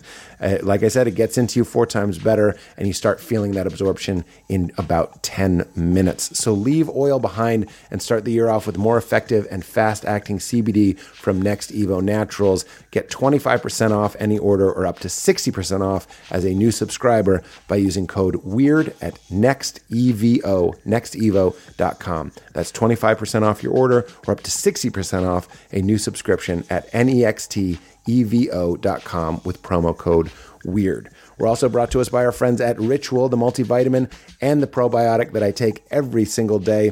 If supporting foundational health was a sport, you would want Ritual on your team. They made Essential for Men, a multivitamin that's based solely on science and designed to help fill common nutrient gaps in the diet with ten key nutrients. I can speak anecdotally for me. I would get my blood work done at my physical every year. I had gaps. I took Ritual. It filled those gaps. According to the C D C, fewer men than women meet the minimum daily intake recommendations for fruits and vegetables, and men are more likely to overvalue exercise and undervalue nutrition. Well, stop it. Enter Ritual, a multivitamin specifically, scientifically developed to help men fill those nutrient gaps in their diet. ten key nutrients in two delayed rela- de- sorry, delayed release capsules, which is key because I take it when I'm fasting and it doesn't upset my stomach. It even has a minty essence in every bottle that makes taking your multis actually enjoyable. It's rigorously, rigorously tested and validated, non-G M O, vegan, gluten and major allergen free, certified B Corp, and made traceable so you know where these nutrients are coming from. They are the industry leading sustainability standards. They're meeting the industry leading sustainable standards. It's a wonderful company, and it is something that has absolutely helped my life. Essential for Men is a quality multivitamin from a company you can actually trust. Get forty percent off your first month for a limited time at ritual dot com slash weird. This offer is only available through January thirty-first. Start Ritual or add Essential for Men to your subscription today. That's ritual dot com slash weird for forty percent off. All right, everybody, back to Moshe. It's interesting. Even the, the idea of being pushed down a conveyor belt is a story told in time. Of course, right. And that, see, we haven't talked about this, but uh, you and I, I mean, but like I had this very profound experience where I was, we were actually at a Rupert Um, Spira event, and we were eating lunch, and I ate something, and it just lodged here, and I thought I was going to choke, and I was in that moment graced mm-hmm. something I didn't want with the sort of inconvenient revelation that it's all just now, and when you're dying, when you think you're dying, that's all that's happening. Meaning, we think of our deaths as like third person, yeah. like on T V, like in a movie, but when it's happening, it's just happening. So there was like a, it's already over-ness to it. In the choking moment, you felt after, grace after, after, after you considered it. So I was so it. scared, and I was just sort of like, ah! Right. And I was like, oh, we have to go. Either thoughts like this are comforting or they're not, but it's like your birth and your death happen in the same eternal now, and they're happening kind of simultaneously, and we're given this provisional thing. But here we are, like, we can experience and talk about this right now. Where is when we met? Where is when they wrote Moshe Koshi was your name at the festival? Right. It's all gone. It's just this. Mm-hmm. And the just thisness can be very frightening to a species that's fascinated with taking pictures and proving the past, remembering the past. In fact, your trauma can even be a crutch to be like, I'm real, I'm real, I'm real. And Ram Dass would say that too. He's like, I've been milking my my bad childhood for forty years. Right. Because the true nightmare, and I'm going to put this to you too, when you have, so apart from meditation, psychedelics, contemplation, whatever it might be, spiritual things, breath work, they can put you into that now where you're like, holy fuck, it's only ever been here and now. I've yeah. never been anywhere but here and now. It doesn't matter if I go to Spain, I'm here. I go to outer space, I'm here. It's only one place, it's only one time, and, and you feel the peace of that. Um, I, I lost my train of thought. I started thinking about Mars. You already you went to well. It's funny you say Mars because all this stuff that you're talking about with, t- oh, with time, sex. What sex? Will you remember what you're about to say? Maybe. Well, you're the guest. I'll well, remember what I'm going to say. Well, I, it is that this concept that time began when existence began. This yeah. is not a New Age concept. Yeah. This is a scientific materialist concept that at the Big Bang or whatever it was that started at the beginning of the of the universe. There, the question what happened before the Big Bang is a, is uh, according to theoretical physics, and not according to me. I'm not an expert on theoretical physics, but I interviewed on an old podcast that you did a few times, How Tall, Sean Carroll, uh, who is like a really un- you should definitely have him on your show. Really, he's amazing. All right. But but he he he explained and and th- that time and space is the same thing. You know, we say time space. It's the same. Like yeah. if you point up or out or whatever, space, time, they are not different things. The rate of expansion of the universe and the concept of time, it's the it is literally uh, in the in a, in physics the same concept. So mm. existence and time, it it is uh, I I think you're right, an illusion, but it it, it is also it's a concept. Yeah, it's a concept. And illusions have relative reality. Right. They're real, but they're not what they seem to be. Yes, exactly, right? So yeah. that even that, even Mars actually does make sense because Mars is a part of the thing. And like, well, you're saying what? what's the different... Like, I have a hard time not believing in time. I'm not really... It's just too... It's too out there for me to to go like...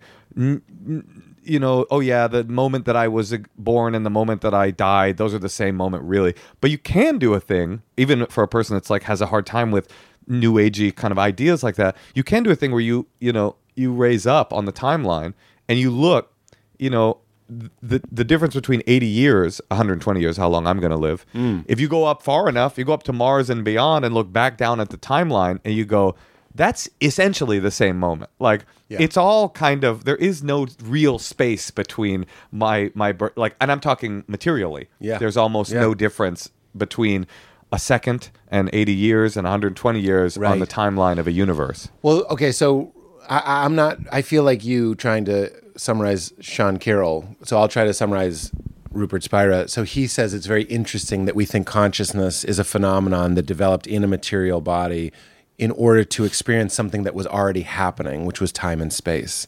But he's like, it, the whole spiritual thing is kind of flipping that, saying consciousness is, and it creates things like the illusion of space, which is also an illusion, mm-hmm. meaning it's not what it seems to be. It does, I, I understand that you're over here and I'm over here, and and time, but but it it's just a, it's a reversal, saying instead of thinking of consciousness as something that appeared in something that was already happening, it's like, no, consciousness was always just putting stuff into itself. And then sort of, again, I, this can seem so obvious to me at times. I'm like, look at where we are in outer space. Endless expansion, infinity. And that's us. Yeah. So it would make something that could hold it, hold it, you know, and reflect it. I feel like this is why it's so peaceful to look at the ocean. You're like, that's me. The waves of my feelings and the the eternalness. And this isn't as esoteric as it sounds. You close your eyes and you're like, where's the boundary? Right. Where does it end? But and by the way, it's not even it it does it isn't esoteric literally at all. when you think of it's the, the fact, least hidden thing in the world. But it's also literally true. It's yeah. when you look at the ocean and you say, that's me, it is you. Yeah. I mean, it is right. in this weird way. Or, and we're back I to materialism.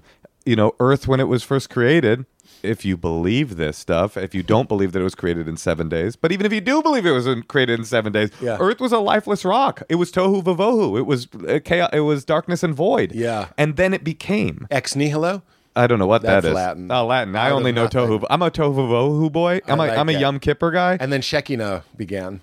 Sh- Shekhinah. Shekhinah. Shekhinah. Yeah. Shekhinah. Sh- yeah. Shekhinah. Pizzeria Shekhinah. You want some Yom Kippur? Come over to Pizzeria, Pizzeria Shekhinah. Shekhinah. So, so the ocean is you. I mean, it is you. Well, you are, you are literally is... made of the ocean, and the ocean is made of you. Well, this is also... Okay, so that's material, and also... I hear what you're saying. I, you're coming at it from a scientific I'm saying place. It can be both. No, it is both. I, I'm completely in agreement with you. Rupert would say the only thing to seeing. I keep the, thinking you're going to say Murdoch every Murdoch. time you say the word Rupert. I'm well, like, you like, you're an acolyte of Rupert Murdoch. When, I don't even know. You know who it is? An acolyte of Rupert Murdoch. I don't know who that is. Rupert Murdoch. He's the the Sex owner Island? Of Fox News. Oh, so probably Sex Island. Yeah, he must have gone. He must. That has been largely misunderstood. Just because you're on a private jet doesn't mean you're partaking of the delicacies of an island. Sometimes you just want to go to an island and like sightsee. Like Moshe going to Burning Man. Does That's not mean he's doing ketamine. Some of us just like the smell of sex. Yeah, I just like the cool, cool. You don't think you're the only one that likes to look at the ocean and think that's me. I do that too. While Bill Clinton is having a menage a eight with fourteen-year-olds, I'm just chilling out, shooting some hoops. I'm just seeing the ball rolling down. That is not okay. Where is Steven? He's on the basketball court again.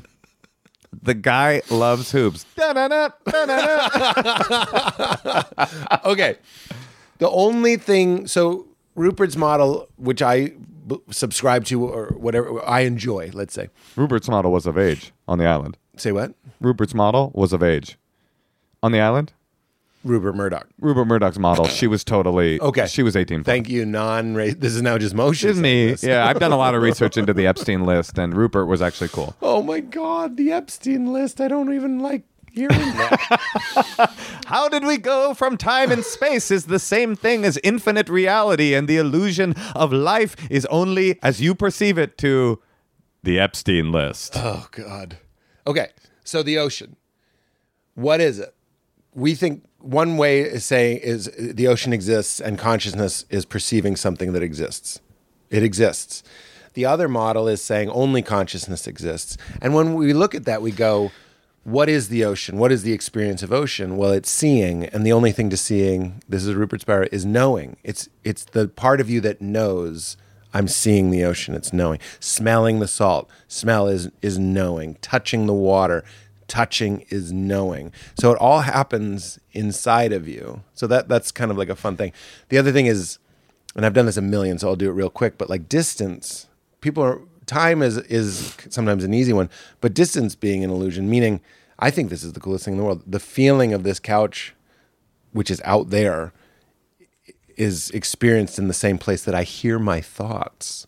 It's the same spacious field, and that's what we're talking about, awareness. Awareness is like an empty room, and right now there's all these little dots bing, bing, bing, pop, popping up that I call a feeling, but it happens in the same place that the sound of a distant seagull also happens, not just close to me, inside of me. Isn't that wild? I kind of don't understand. Well, the, I, I'm adding the story that that seagull is over there because that's a very useful model. Yeah. I need that if I'm hunting seagull. Yeah. I'm not saying drop it. I'm saying, but the experience of something far away, that tree or you or or me or or a feeling or a thought all happen. Saying close to me is not even close. It is me. You know, it's funny. It comes, it keep, and I. Hold on, I'm going to snort some ketamine. Yeah. Oh, now I get it. It keeps coming back to this like uh, linkage between. LinkedIn? But my LinkedIn, which if you go to my LinkedIn, I've been working as a, a guy at Best Buy for episode better part since of two thousand eight. Since two thousand eight, wow. And the Geek Squad, honestly, was your idea. That was my. That was me. Yeah. Yeah, yeah. I wrote the Fibonacci sequence, Mein Kampf, A Casher in the Rye, and I created the Geek Squad. There's no idea more than Geek Squad that I'm going to say millions of people were like, I had that idea. Like a group of nerds that come and help you, help your mom with her V C R. It was right there. Um, what was I saying? Uh, I have the other thing I was going to say. But time you, and space. Time and space, oh, the ocean. You're saying distance, time and space at the beginning of the universe, if you are a materialist, or even if you're not, is that the universe was... a single point. It was a smaller than the smallest small. I mean, it was right. The densest thing. It was the def. If you held it in your hand, you would have just sunk to whatever, the bottom of nothing forever. Right. But it was. We were touching. You were touching the ocean and meaning and Mars. The and non-dual understanding of everything being one thing is sort of is not even sort of is backed by the idea. It's of materially. Science. It's, it's also materially. materially true. Within the single point of the Big Bang contained all of the yeah contained energy. Your heartbreak, your body. When you were in junior high, wishing you went to the dance. Yes. And everyone at that dance. And my daughter. And your daughter. And Natasha. And comedy. Yeah. And the, it was the all trip there. To New York. And New York. And Chelsea. And open right. mics. And right. blah, blah, blah. All right. the way back until right. the first absolute pinpoint of reality. Right. right. And so we get to time. That was the first concept that was introduced to me in A A. Yes. Was... that idea, that idea of one day at a time, that was that incredibly, laughably simplistic mm. axiom, one right. day at a time, which almost feels insulting. But it's not. One day at a time is stop looking at something that doesn't exist called Moshe or Moshe's life and just be in the moment. one hundred percent. Because when you drop... I, I was my friend Noah Hofeld wrote this great piece about being with Ram Dass, and he was talking about his trauma. And they they did these exercises that really, for lack of a better, just to say it quickly, brought them just into the naked yeah. now. And and Ram Dass, not to be cute or dismissive, he was like, "Where's your trauma?" He was like, "Just we drag so many things with us, like Santa's sack of toys, the giantest sack, and we're dragging it around." And this is. Psychedelics and otherwise, you just go like, what are we doing? You know what is good otherwise is people who are dying. They're like, why am I not talking to my whatever? And I understand there's times to cut people out of your life. I'm not right, saying that. Right, I'm saying right. like, in that clarity of like the naked potential of infinite moment, this moment, you, you kind of go like, I actually did ketamine and that was a big thing. I was like, the past doesn't exist. It's funny you say that. What are we doing? We're dragging it. I go to meet you for lunch. And I, you're my beloved friend. I'm still, I have to do work to go. It's in A Course in Miracles. It's like, no one sees anything. All they see is the past. Mm-hmm. All they see is the past. And it robs the moment of its infinite potential to surprise you. Yeah. Well, I describe it as this um, trauma, as this, when you have a trauma occur, and this is also Plinko. This is the bad Plinko. This is dark Plinko. The uh, price is wrong, bitch.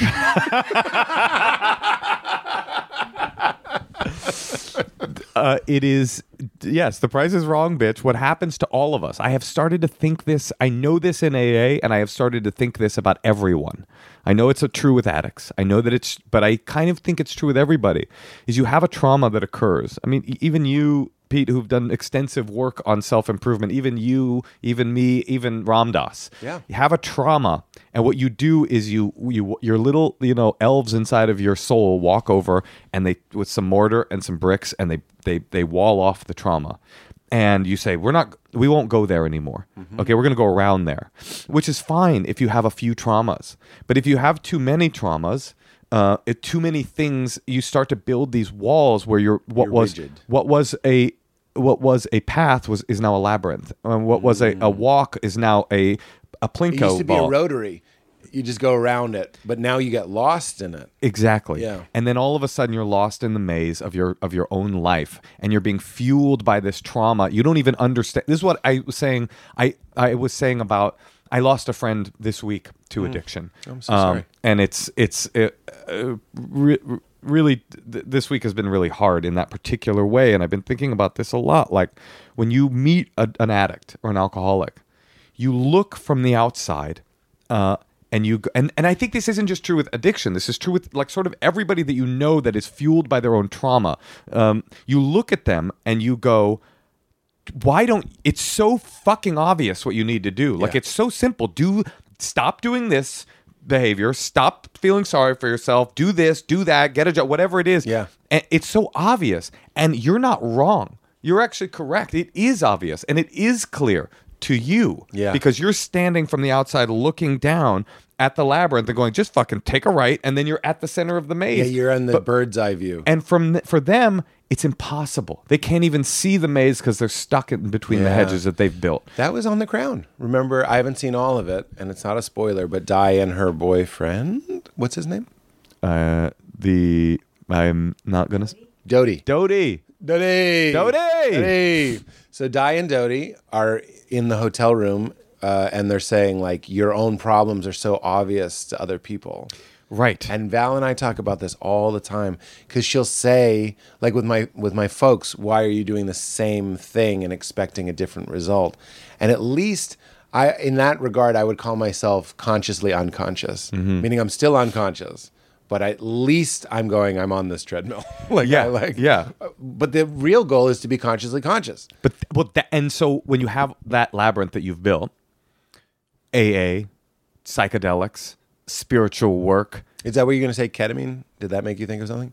Um, well, I was going to say that it is interesting that uh, there are a lot of studies that have been done about people that are dying. Yeah. They are literally physically dying, and they're given uh, psilocybin mushroom yeah. um, ease of doses, death. And they have this realization on the other end of an ease and a comfort. I mean, I'm sure they're still... Of an ease.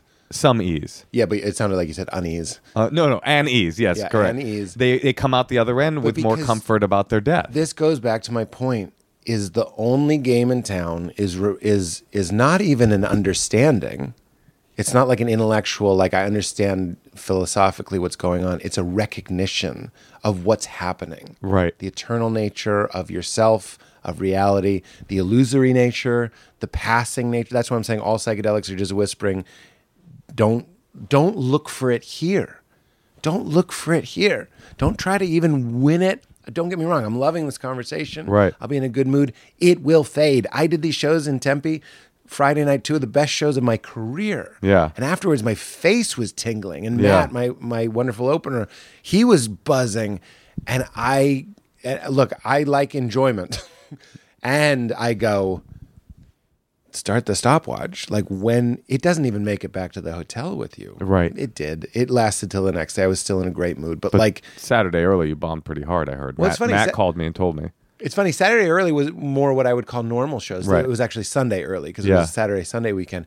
And then you go like, it's not in objective reality. What you're looking for isn't there. So these people take mushrooms. I can't presume. I can just say what's happened to me on mushrooms. And mushrooms say, this is all ending, but let me show you what doesn't end. Let me show you. And guess what? Good news, bad news. This is all sort of nonsense. This is written on running water, or it's steam, whatever you want to say. But good news, that's not who you really are. That's the whole message. Right, right, right. And I, I think that there's a corollary in this in that kind of trauma work too. It's like those those walls that you built, they aren't actually you. They're not even your. I mean, I guess they're a part of you, but they're not your trauma even. They're but they're not essential to you, right? To say your point, like your rabbi, not your rabbi, but the rabbi's point about the pandemic. Spirituality is about what can't be taken away. Yeah, yeah. And what you could even just look at that scientifically and say that would be the most interesting thing or the most important thing. I can take away your identity, I can take away your career, all the things. I don't even want to say them because it's so it's like, yeah. Bah. But it could, and you'd still be there. So what is that? Well, it reminds your me memory of... could go away, and right. you'd still be there. Actually, it's funny you say about memory. I, I was uh, at New Year's. There was like a world-renowned happiness expert at the party I was at. She's like a professor of happiness. She's a psychology professor. That's got to be a rough gig. Uh, well, because you're in your, you're just having a bad mood. Like you, you have a shit that you can't quite get out, and, and you had the wrong meal on the airplane. You just can't be in a bad mood. And now you have to go up and be like, no, I'm not even. no, I'm not even kidding.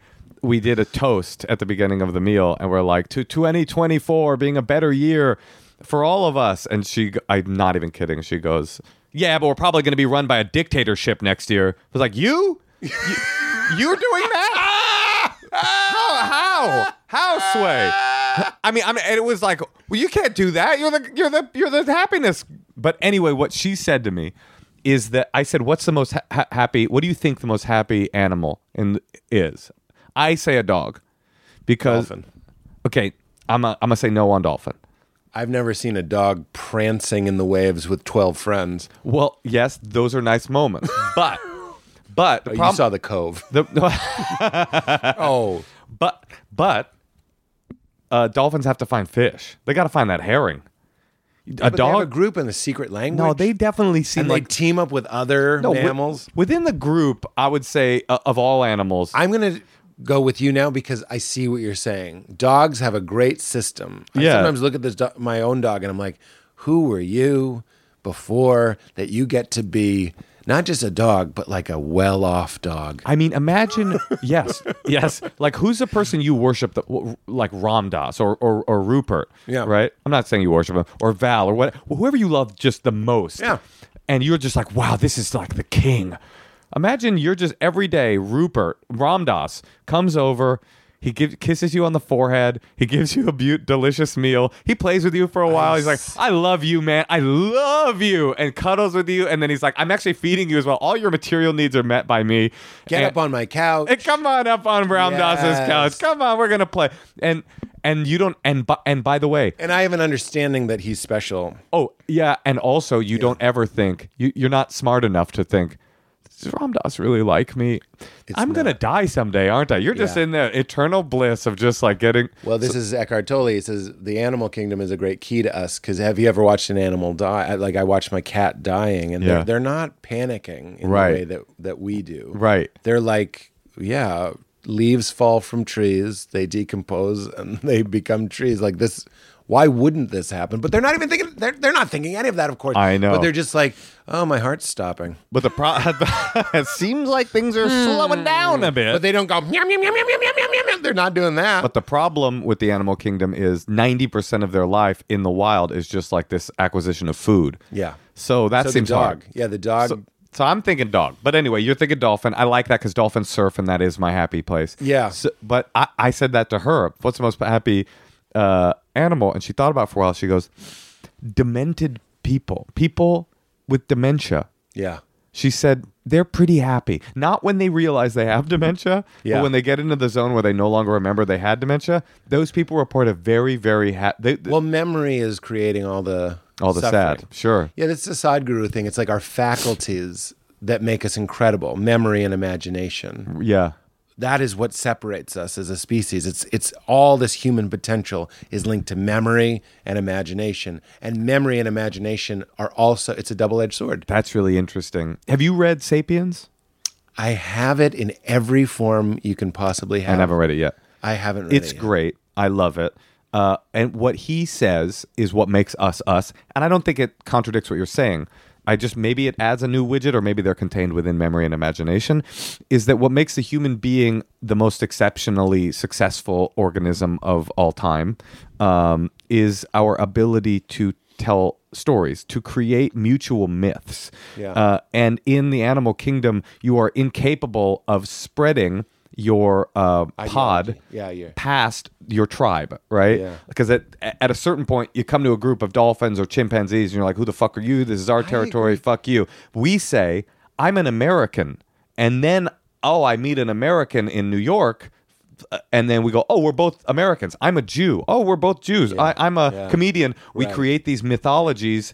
And then, and we live inside of them, and it allows us to create webs of connection that then yeah. allow us to cooperate and make Similar farms. Similar to like mushrooms and the interconnectivity of the forest, we're doing it with ideas. I, I, exactly, yeah. and it allows us to cooperate for better or for worse. Don't right? you kind of?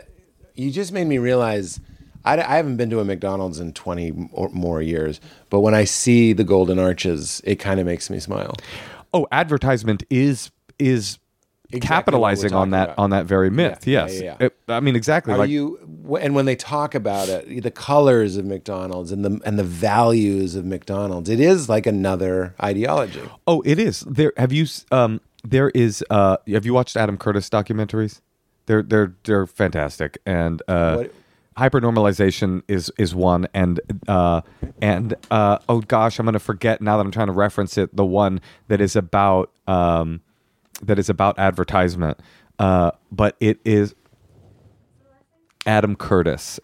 But in it, he describes how advertise modern advertisement began to understand the concept of the subconscious yeah. in order to get people to cooperate with the desire of the market. And one thing in particular, that one of the case studies he cites is that women used to not smoke. Women weren't smokers because Virginia Slims. Be, well, cigarettes going, were for men. Cigarettes were for men. Yeah, right? Cowboys. They, they they looked like cowboys. And they're and, little dicks. And I some, mean, Freud was on little dick. Sure, guys, and, your little dick, fire, it, death, testosterone. And somebody looked and said, "Wait, half of people are women. We're yeah. missing out on all, all this." So all they started to do was think, "How could women smoke?" And then began things like Virginia Slims. You've come a long way, baby. You've come a the long way, baby. Woman, you have a jo- well. When they do that, when advertisers do that, it's like, what does your adver- What does your customer look like? And that's the first step, is they're like, well, she's independent. Right. She's successful. She's driven. She has it all. And she can... And t- she's thin, by the way. Right. Virginia Slims. Oh, it's, a, it's as- aspirational. It's like they're a person... They're not going to give the it's women a, the... Th- camel wides, as right, you said earlier, right. is for men. The wide-ass dick. I want to be, yeah, big dick, big big, dick, bu- big, big muscles, bulging muscles. Virginia Slim.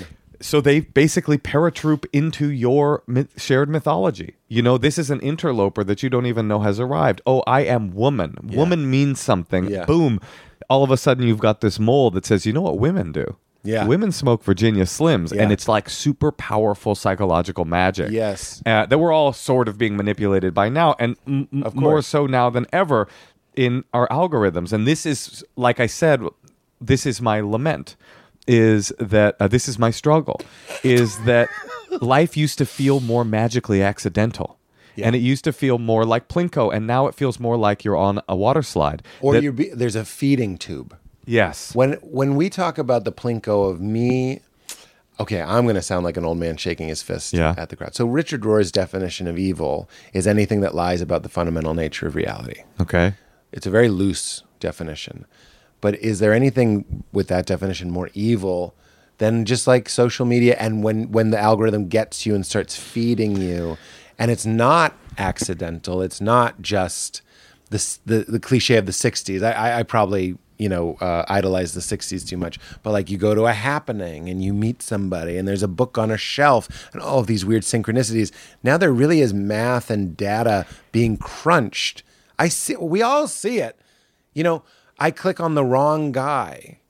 Or I'm not saying the wrong guy. I'm just saying like a different kind of guy on YouTube. You know, I started eating meat, and part of it is is YouTube. Uh-huh.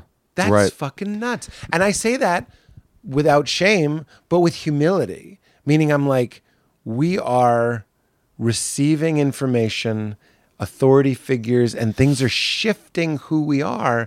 And when I let these sort of like circus, you know, those balls like M T V News uh-huh. that have all the letters yeah, on it, yeah. it's just like a, a Borg like metal of everything, and it just starts. Well, and like, of course, it changes me. Well, that's this, and this part. What might be the scariest part is it's actually not malignant. It's yeah. random. It's it it's it's on no, its own. It doesn't know. It's also like, here's a speed running video. Yes, it doesn't have it's an on agenda. Its own mathematical kind of thing. And we are being served. It, it will like you no matter what, That's as right. long as you're seeing the ads. That's right. And you will you will slide down the ideological mudslide without even knowing you're going downward. That's exactly what I'm saying. And and I we don't have to talk about meat. I just was like, isn't that interesting that I think of myself as a thing? And I'm like, but look. And that's why it helps me a little bit with compassion. I've tried to make this point before, but if you and I lived... You could use the ancient Greeks, everybody's bisexual, it seems, everybody's different values. You you would have done those values. Right, right. In the same way, if you and I lived in, I don't want to say a place, we would own a gun. Mm-hmm. Or we would we would hunt. If everyone I knew did this or did that, or you could say the other way just as easily, if the entire world was vegan and killing an animal was just like murdering somebody, would all be vegan. You know what I mean? Well, like, then how do you account for um, the abolition movement? How do we account for people that buck the uh, the what we perceive as, as im- immoral? Yeah, uh, uh, no, you, no, for, you're mores right. of our of you're our right. time to become revolutionaries? Like, that's an interesting question. You know, I always think like, oh, I would be, if I lived in the South in uh, in, in the time of slavery, I would have been an abolitionist. I have no idea what, what would have well, stirred my soul to be righteous or to be complicit in such right, evil. Right. No, I, com- I I completely agree. And there are these outlying movements, and that's uniquely human. I think about, again, Terence McKenna, he goes, find the others. It's like you're on this conveyor belt. He uses the conveyor belt image too. And it's like you go to school, you go to university, you get a, a wife, you get a, or a husband, and you get a job, you have kids, and then you die. And there's this image of like the people that jump off the conveyor belt and start running outside, and there's like uh-huh. a searchlight finding them. Uh-huh. It's like, that's a pretty good image of like what's what's going on. Yeah. Obviously, what I'm doing is I'm not that iconoclastic, and I'm not that of an outlier externally. And, you know, honestly, I, I haven't even put this together out loud, but it's like, it's because I don't want the trouble. I, I want everything to be as even as I can, so that inside it can be as uneven, as, uh-huh. as wild and crazy you're, as I want to be inside. You're saying that your external... It's like, why life and poly? Trappings. Why not be poly? Yeah, I completely understand you. Right. I don't want fifteen girlfriends. Yeah, yeah. Because that becomes my life. It's like putting my finger in the in the in the wall with the leaks. I'm like, I don't want to spend my time uh-huh. negotiating the politics of fifteen girlfriends, even if I can understand how like cosmically that would make sense or whatever. I'm like, I like paying taxes, doing shows, paying my bills, having a child, I being a dad, being a husband. But that seems so square, but I'm like, do you know how much time that frees me up? I don't want to be in the rave scene and, and oh, now I got to... Fu-. It's like Louis, Scandal Noted, Louis has that great joke about... Anderson. Louis Anderson. Scandal Noted. Louis C K has the joke about like, I don't want to smoke pot because I don't want another thing. Uh-huh. Like, I, I, you're leaving the house. Keys, wallet, phone, vape. It's like, so I just funny. Don't want another fucking thing. I'm and th- that's how I feel about almost everything. I'm like, that's just another, even sometimes people. I'm like, look, I love people. I like even meeting new people. But at a certain point, you're like, I don't want another person to reply to your texts. Uh-huh. I'm trying to yeah. clean it up. oh, even, even people. I don't want, yeah, I yeah. don't want fifty friends. It's funny. I'm the opposite end of that, not the friend thing, of Louis' bit, Scandal Noted. Uh, is that I, you know, I'm still uh, on nicotine. I'm chewing it right now. And I know a big part of why I don't want to give it up. Because you do want a thing. I want one thing. I don't want no things. Moshe Koshe. I don't want zero things. I have gone off nicotine. Yeah. And I've gone off coffee. And then I was like, I'm not there yet. Meaning, I go to bed... Norman Lear said this when he was on the podcast. He's like, I go to bed with the taste of tomorrow's coffee in my mouth. And I go to bed, I have my coffee a couple hours after I've been up, and then I have my first nicotine after my first meal. So, but I love going like, oh, there's a, a little thing coming. Oh, yeah. It's just, and and it's it goes back to the addict. It's like, you want to you want to be addicted to something? Well, here's something benign you can be addicted to. Well, that is that that idea of of... that I think Alan Carr talks about in How to Stop Smoking, that like, I, I've never read it, oh, and that's why I'm still... How to Stop Smoking the Easy Way. Yeah, I, I've never read it, and that's why I'm still on these nicotine pods. But the idea is... But it wouldn't... You, you didn't listen How to, to Stop the, Sucking? You wouldn't listen... You didn't listen to the N P R about that? I did hear it, and it was very funny to me. But you know what? Those kind... By the way... Because I, the data has changed, because there's this whole I, smokeless totally. nicotine, like, I, life hack group, and that book, which is great and has helped so many people... Its whole premise is like, you're getting nothing from this. And they're like, but nicotine... But you are getting something from it. Shoots your dopamine this is, and all these things. This comes back to a point that I was trying to make earlier in our conversation that I want to make sure I, I, I, fall, I double back on, which is I wrote this whole story about my time in A A, and it was the big... It was by far... It was my church for you. You mean in Subculture Vulture? That's correct. Available right now from Possibly, Random House. Question mark? Um, It was my my church for you. It was uh it, it was yeah. my defining young life. Oh yeah, life. Let's finish like, this thought. And and then I had a very slow and it, I mean I cannot give to you, Pete. Like when it comes to Judaism, which is also one of the sections in the book, Judaism. I am a I carry Judaism uh, with such a uh, loose garment kind of relationship with it. I love it, but it doesn't. I don't feel guilty when I don't do it. I don't. Feel, it's just like it's ease. And I, because I've never had the experience of being a fundamentalist. And when it came to A A, I did have the experience of being a fundamentalist. It wasn't so much fire and brimstone, but it was definitely fundamentalism. This is all true. And one day, you know, twenty years into it or something, I started to go, I don't know if I, I don't know how much of this feels true to me anymore. I was fifteen years old. I'm a permanent It, it, unchangeable, alcoholic, hardcore, no matter what, for me to drink is to die. That doesn't feel that doesn't feel intellectually honest to say I know that for sure at thirty years old.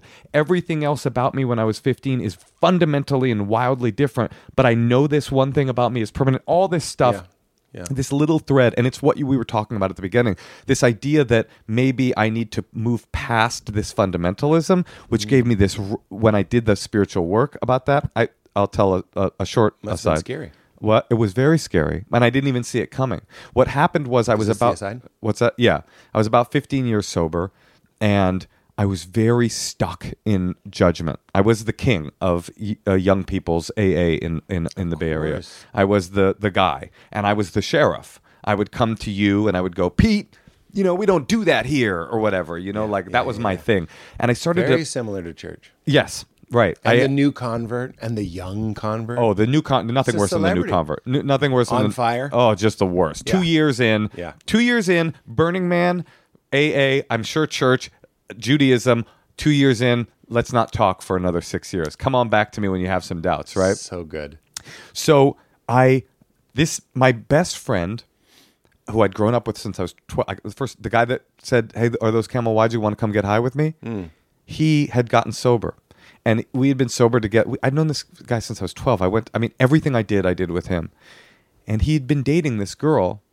Um, Brent Weinbach. And it was not Brent Weinbach. This is an older friend than that. And he'd been yeah. dating this girl who was nine months sober. Mm. Um, and that's against Sheriff Moshe's rules of how to uh, operate. Not to date another... another a young a person that's not sober for a year. That's, that's uh, hardcore against the rules. Yeah. And he'd been dating her for six months. Now she was a year and two change sober. And I found out. Mm. And I said, why didn't you tell me you were dating somebody? Yes. And he goes, well, I was afraid of what you would say. Buddy, guess who's hard relating? Yeah. A friend of mine, um, they they terminated a pregnancy. And I was like, why didn't you? That must have been so emotionally, you know, wrought. And I'm your friend. He's like, I didn't want you to judge me. Yeah. And I was like. The worst. Yeah. Like a like a, a, a tumbleweed rolling through your labyrinth. Exactly. And I said, I had this like moment, just what that face, that was, that was, I go, oh my God, my adherence to this thing that I think is bringing meaning to people is actually causing the Pushing people that I away. love to right. not ever get close to me right, because right. they're scared of me. Right. So I went to this new A A sponsor guy and I said, I want help. He was a much more of a weirdo, uh, mm. like uh, kind of Jungian. He wasn't old school conservative A A. Mm. And I kind of maybe a Rob Bell-ish person within the framework of the analogy we're making church to church, yeah, right? Yeah, yeah. And I went to, because I had before that been like A P C pastor doing dabs for Christ, you know, like mm. like cool on the outside, but like fire and brimstone on the inside. Yeah. The message was hard. The outfit was uh, user friendly. Yeah, yeah, yeah, yeah. And I, and then I went to a person who was really soft, mm. and I said, "Help me become softer. I don't know what to do. My judgment is pushing people away." And he said to me, "What would it be like?" And this is a long time ago, but he said to me, "What would it be like if you stopped commenting on other people's behavior altogether?" And I'm not kidding, Pete. I had a physical reaction, mm. like, I, like it was like people will die. Like if I'm not there, if the sheriff isn't there, the, the world will fall apart into anarchy. Well, people will. I, I like I was. I physically was panicking, and so I started this process with him. It's a great uh, B J Novak joke where he goes, "Sometimes I'm on an airplane and I turn to my the guy next to me. It's totally fake." Obviously, and he just goes, do you think I can crash this plane just by thinking about it? And I think about that joke all the time because that's how we are. Yeah. We think we're keeping the plane up. We, a hundred percent. Yeah. It is all illusion, but we, you know, human human greatness and stuff is real and it does affect people, but I'm not responsible for mm-hmm. everyone's well-being, but I didn't know that. So I started this process of um, I'm going to stop. And here's how it would work. Here's how the process would work. For a while, I would see something wrong in a meeting. I would go to say it. I would look over at my soft sponsor who would like shake his head across the room at me. No, I would bite it back and I would go, fucking, he's di- he's dead. Okay, well, he's not, he's dead. Fuck him. You know, it's like, he's dead. He'll die and I that that's his problem. A little while would go. They don't die. Uh, well, I didn't. Yes. I a li- time goes on and I would see the behavior. I would judge the behavior. I'd think he's going to die, but it wouldn't fight its way out. Oh, I, I wouldn't beat it back, and I would just stay silent and go, that's on you, buddy. You are a dead man walking, but I'm not saying nothing. And a little while would go by, would a little while went on, and I and I would look at the behavior, and I I not only wouldn't I, not only would I not have to fight it back, I realized I didn't think it was wrong anymore. Mm. That that I, it was no longer, I had somehow shifted my reality so much that the thing that was a sin, it just felt like grist for the mill, right? Mm. And and that was like freeing. Like, like a parent, like, you know, unnamed child is going to have hard times, and you're going to know, like, I know your first partner seems like this, that you want to explain it to them, but you're like, touch the stove. It's like a touch the stove. Exactly. It's yeah. not even a sin anymore. It's just what you're doing, and yeah. it has nothing to do with me. Uh, my soft sponsor describes it as going from isn't that awful to isn't that interesting. Mm. And that was the sort of the shift that I had had. Mm. And that was awesome. That was so freeing. So I was in a bondage that I couldn't feel because I had fashioned the chains. Yeah. And then when I loosed the chains, I was like light and free. But something odd happened as a result of loosing the chains. Modern Mammals is the best chimp. I'm sorry, I thought Sports you were... Center. But something happened, which is that by taking away one of the fundamentals of this uh, expansive quilt that I had knitted of truth, it became this little thread that I started to tug on, and I was free, and I was feeling freedom and good, and then all of a sudden, the thread became a bigger and bigger hole in the reality that I thought that I understood. The problem with fundamentalism is that if some of it isn't true anymore, it's possible that none of it's true. Mm. And that was the space that I found myself in. It took many years of me slowly coming to this realization that the twelve steps, I, I love them, and I still live my life by the principles that I found in there. It, Judaism has six hundred thirteen spiritual laws. There are laws governing every single every single behavior. When you go to the bathroom, you come out, you say a blessing. When you cut bread, you say you eat bread, you say a blessing. When you see, I mean, everything.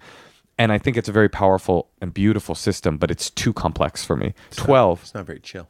It is not chill. It is no one has chill. Ever accused my people of being chill. That is not one of our Are primary. You, uh, blessing that bread slicing. That's, chill. That's very, very chill. chill. Christians have that too. I'm going to cast the demon out of this chair before I sit down. Uh huh. We have that. Uh, interesting. That does sound chill. That's very. I did it. I didn't do it to your chair. Sorry. Oh, it's here. Oh no! You invited the demon to speak to you chair. Today. Going to that chair.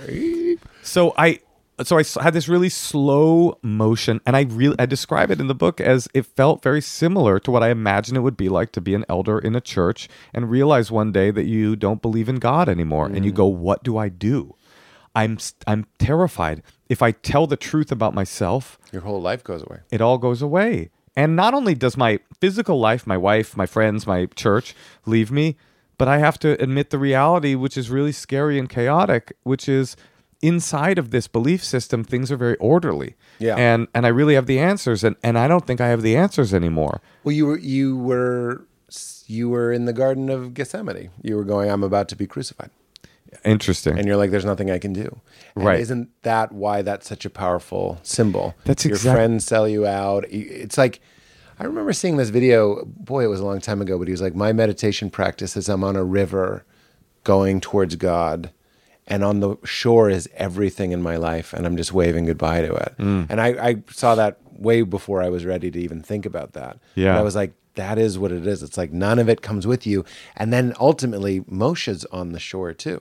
Yeah. Isn't that wild? So yes. You're doing something very sacred. You're very reminding beautiful. Me of this guy, this guy Lord, who is a just a, a true one-of-a-kind person in A A in the Bay Area, covered in tattoos. He looked like Skeletor. Bay Face. A? yeah, Zimbabwe, covered in, in skeleton tattoos on his face, like one of the most intense looking guys ever. And he used to say, there came a certain point in my life in recovery where I had to stop backing away from a bottle and turn around and start walking toward God. Mm. And that to me was the choice, was like, I was so scared of what it would mean to let go of my identity as a person in this uh, universe, not only because it, there's messaging in the program that if you go away, you're you're going to drink again, and if you drink again, to drink is to die, and that you will be miserable. If you, if you stay sober, you'll be a dry drunk and be a miserable person. Not only that, Uh, but also because my friends would judge me and my identity would be gone. And the thing that I said, I am a, you know, I'm a woman, I am a Christian, I am an American, I am a Jew. Mm-hmm. I, if I let go of that, what am I? Mm. And I couldn't let fear determine that large of a decision. And so I made this very slow extraction. Um, it's so, so, I'm not trying, I'm not, I'm decidedly not saying A A is a cult. So nobody put that in my face. I'm saying there's a similarity. If you leave the cult, you'll become... I just watched a great cult documentary, but is that sort of like, don't leave, don't leave, don't leave. It's and, one of the hardest things in the world. And so so when I was writing, exactly, when I was writing this book, I felt a real self-consciousness because not only do I have some thought conditioning, but I also truly believe that for a lot of people, twelve steps and A A are powerful medicine, powerful medicine that can help them, that really works. I really do think that it works mm. for people. I used to think it was the only thing that would work for people, mm. but I know that it does work for people. It worked for me. It saved my life. And I'm still living my life according to the principles that I lived in it. But I was really scared that by writing this book and describing in frank terms, Subculture Vulture available now, Random House, describing in frank terms what happened to me and, and where I'm at now, that I would be putting people who read it at risk of, you know, unraveling their own quilt.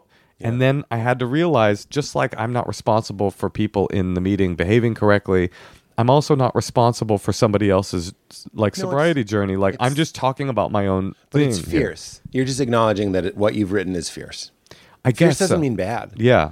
When I I love A Course in Miracles and I read it, I'm like, this is like heavy metal. This uh-huh. is like really not gentle at all. Interesting. And you're doing something fierce, but that's really powerful. So a couple things came up in Breathing Underwater, Richard Rohr's book about the twelve steps that I love. He says, we're all addicts. We're addicted to our own way of thinking. I love that. And so St- he's like, I don't care if you're an alcoholic. The twelve steps apply to you. And here you are saying, here's a way of thinking that maybe became an addiction just for you. Yes, one hundred percent. And then the Ram Dass thing that he used to get in trouble for, um, not in the way that we say trouble now, like canceled and all, big scandal. He just means people didn't like it. You know, in the old days. Uh-huh. So, when, oh, when people just say, not like an idea and challenge like it? Yeah. Like, yeah. But wouldn't, you know, cut off his face. Um, but he, and I quote it all the time, but he's like, you don't want to be Jewish, you want to be free.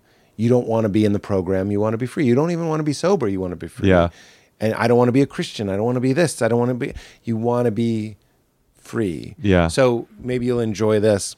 He also says all methods are traps. So A A is a method, but so is everything beautiful and wonderful. Right. And he goes, and the last step is to destroy the the method. Yeah. And Ramana Maharshi says that too. He's like, the method, it, let's take A A out of it. Let's say it's Christianity. You're stoking the fire of your being, and you're using the method to get the fire bigger. Yeah. And he goes, and the last step is, when you're making a fire, you throw the stick that you've been poking it in into the fire, meaning it all has to go. That's what I mean by fierce. But what you're saying to me, I haven't read it yet, but like that sounds very in line with these fierce ideas that, let's be honest, people don't like. Nobody on the, you're like a guy on the fourth of July saying America doesn't exist. Like, mm-hmm. Look at it. Or we're, or we're founded in sin. Or even worse, you could do yeah. that. But yeah. like, it's even more extreme to say like, you know, when you drive between states, there's no line. You're right. Like, it's just an idea. Like, wake up. So that is, and I that is when we get to the to the lament. Like, yes, I agree with everything that you're saying, and a big part of this of this book is me in these worlds. Traveling through this, I do. Each segment is a history, is a comedic history of the. the, the it's not just a memoir; it's also a history. Um, Oakland Judaism. I, yeah, the A's hat. I never quite understood what it's doing in there, but yes, it's Judaism. I like it because you're about to put on your hats, like you put on your yes, yarmulke, throwing one hat off and, and putting then, on another, which oh. is what I did. which is what I did. I, you know, as you know, I would, my, my, my summer vacation was flying from Oakland, where I was an, a secular Oakland public school kid with no religious life whatsoever, and throwing off my A's cap and putting on a yarmulke and pretending to be a Hasidic Jew for six weeks a year. Yeah, all the most interesting people are those double live motherfuckers. I mean, you know, you say about, you know, Judaism and, oh, I, I envy you for this identity and blah, blah, blah. But the truth is my identity is both profoundly more Jewish than probably almost any of the Jews you know, yeah, and profoundly less Jewish than all of the Jews you know, because I only did a hyperchar. I was like um, waterboarded um, yeah. uh, pre- pre- the- pre-war Judaism six weeks a year, and then I would come home and be a regular kid. So I, I couldn't read Hebrew, but I uh, did know how to greet you in Yiddish. Like, yeah. I, I mean, there's a story in the book when I couldn't read Hebrew and it was coming up on my bar mitzvah, and uh, I couldn't read Hebrew. I mean, yeah. he, I couldn't read the alphabet. You're supposed to be reading the Torah. Everybody in the neighborhood spoke Yiddish as a first language. I didn't know the Hebrew alphabet. Mm. And this local rabbi in uh, on my summer vacation, Rabbi Meisels, uh, very nice guy, he said to my dad, he could see I was struggling, and he said to my dad, like, give him to me and I'll teach him Hebrew. And this was like in the early nineties uh, where you could, you know, ask for some alone time with a child. They'd be handed over, no questions asked, right? So I went to his house. And every week I would do the alphabet, with the A B Cs with the local community rabbi. It's like a Talmudic scholar mm. teaching me the A B Cs. It's like Alan Turing teaching you the times tables. Like yeah. that's the level of, of of and it was very kind. Yeah, it is kind. And compassionate of him. And I was struggling. I couldn't Too do it. Too bad you were wasting it on such a stupid language. Wait, is that, is that a broken and useless, pointless How language. Did you become a Keebler elf? Too bad you were wasting it on such a useless language. Let's go make some E L fudge. Or as they call it in the Hispanic community, the fudge. The fudge. So I'm sitting there being taught the A B Cs by this guy in prep for my bar mitzvah. I'm like, I don't know, eleven years old. And he can see I'm struggling. And he goes, he goes, don't worry, don't worry. Hold on, hold on. Shmuley, Shmuley, come in. And he calls his oldest son, Shmuley, who comes in, and he goes, he goes, say the American alphabet. We're in Brooklyn. Yeah. This kid was born in Brooklyn, by the way. This yeah. is a yeah, bo- yeah, born yeah, in yeah. America kid. Yeah. He goes, say American alphabet. And Shmuley goes, oh, no. Uh, A, B, C, D, G. And then the rabbi like claps me on the back. He's like, look, he is stupid in English. You are stupid in Hebrew. Everybody's stupid. Isn't that a beautiful story? What a fucking mensch this guy was. That's the definition of a mensch. I have to go. Okay, listen. I, I knew real. I always book a lunch on the dumbest guests. But wait, what? Meaning, meaning you're a three-hour episode, easy. But here we are at a peak note. You close on such a great laugh. I feel good. Do you feel good? Yes. L- yes. What? I, I want to just close my thought here and say, and this will be the end, that these are the universes that I spent my life in. And yeah. these are what you were talking about with the fire. Yeah. You know, it's like Siddhartha's thing. I mean, I never, I have not reached enlightenment or even close to it. But I realize now, having written this book and looking back, like, yes, each one of these was a coat that I tried on. Each one of these was an identity that I clung to. But each one of them is a universe that have de- made up the building blocks of who I am. Yeah. And I love them. I love yeah. these worlds so much. I love A A. I love Burning Man. I love the rave world. I, lo- I love deafness. All of these created me. In the hip-hop way? What? Deafness? Yes. Deaf. deaf. You know that my mom... Um, do you know that... You want to hear an early joke of mine? Yeah, I know you got a lunch. This is one of my first stand-up jokes. Very stupid. Can't wait. Well, the truth is my mom, um, even though she's never been able to hear my comedy, has always been a huge fan of me doing it and really supportive.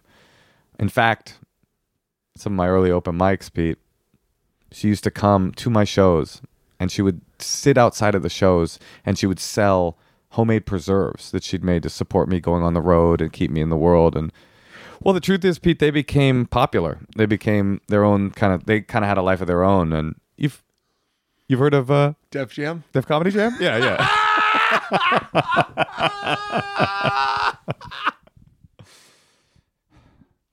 All right, I think we could probably wrap it there. I don't mind it.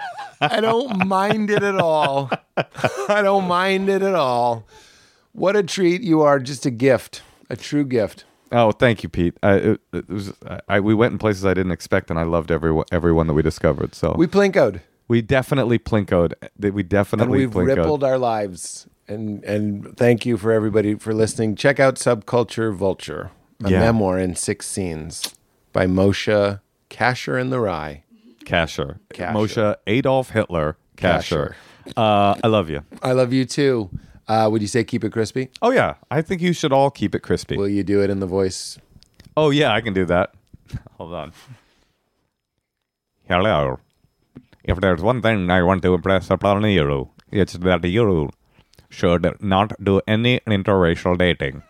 But if there are two things I want to impress upon you, it's that you should keep it crispy.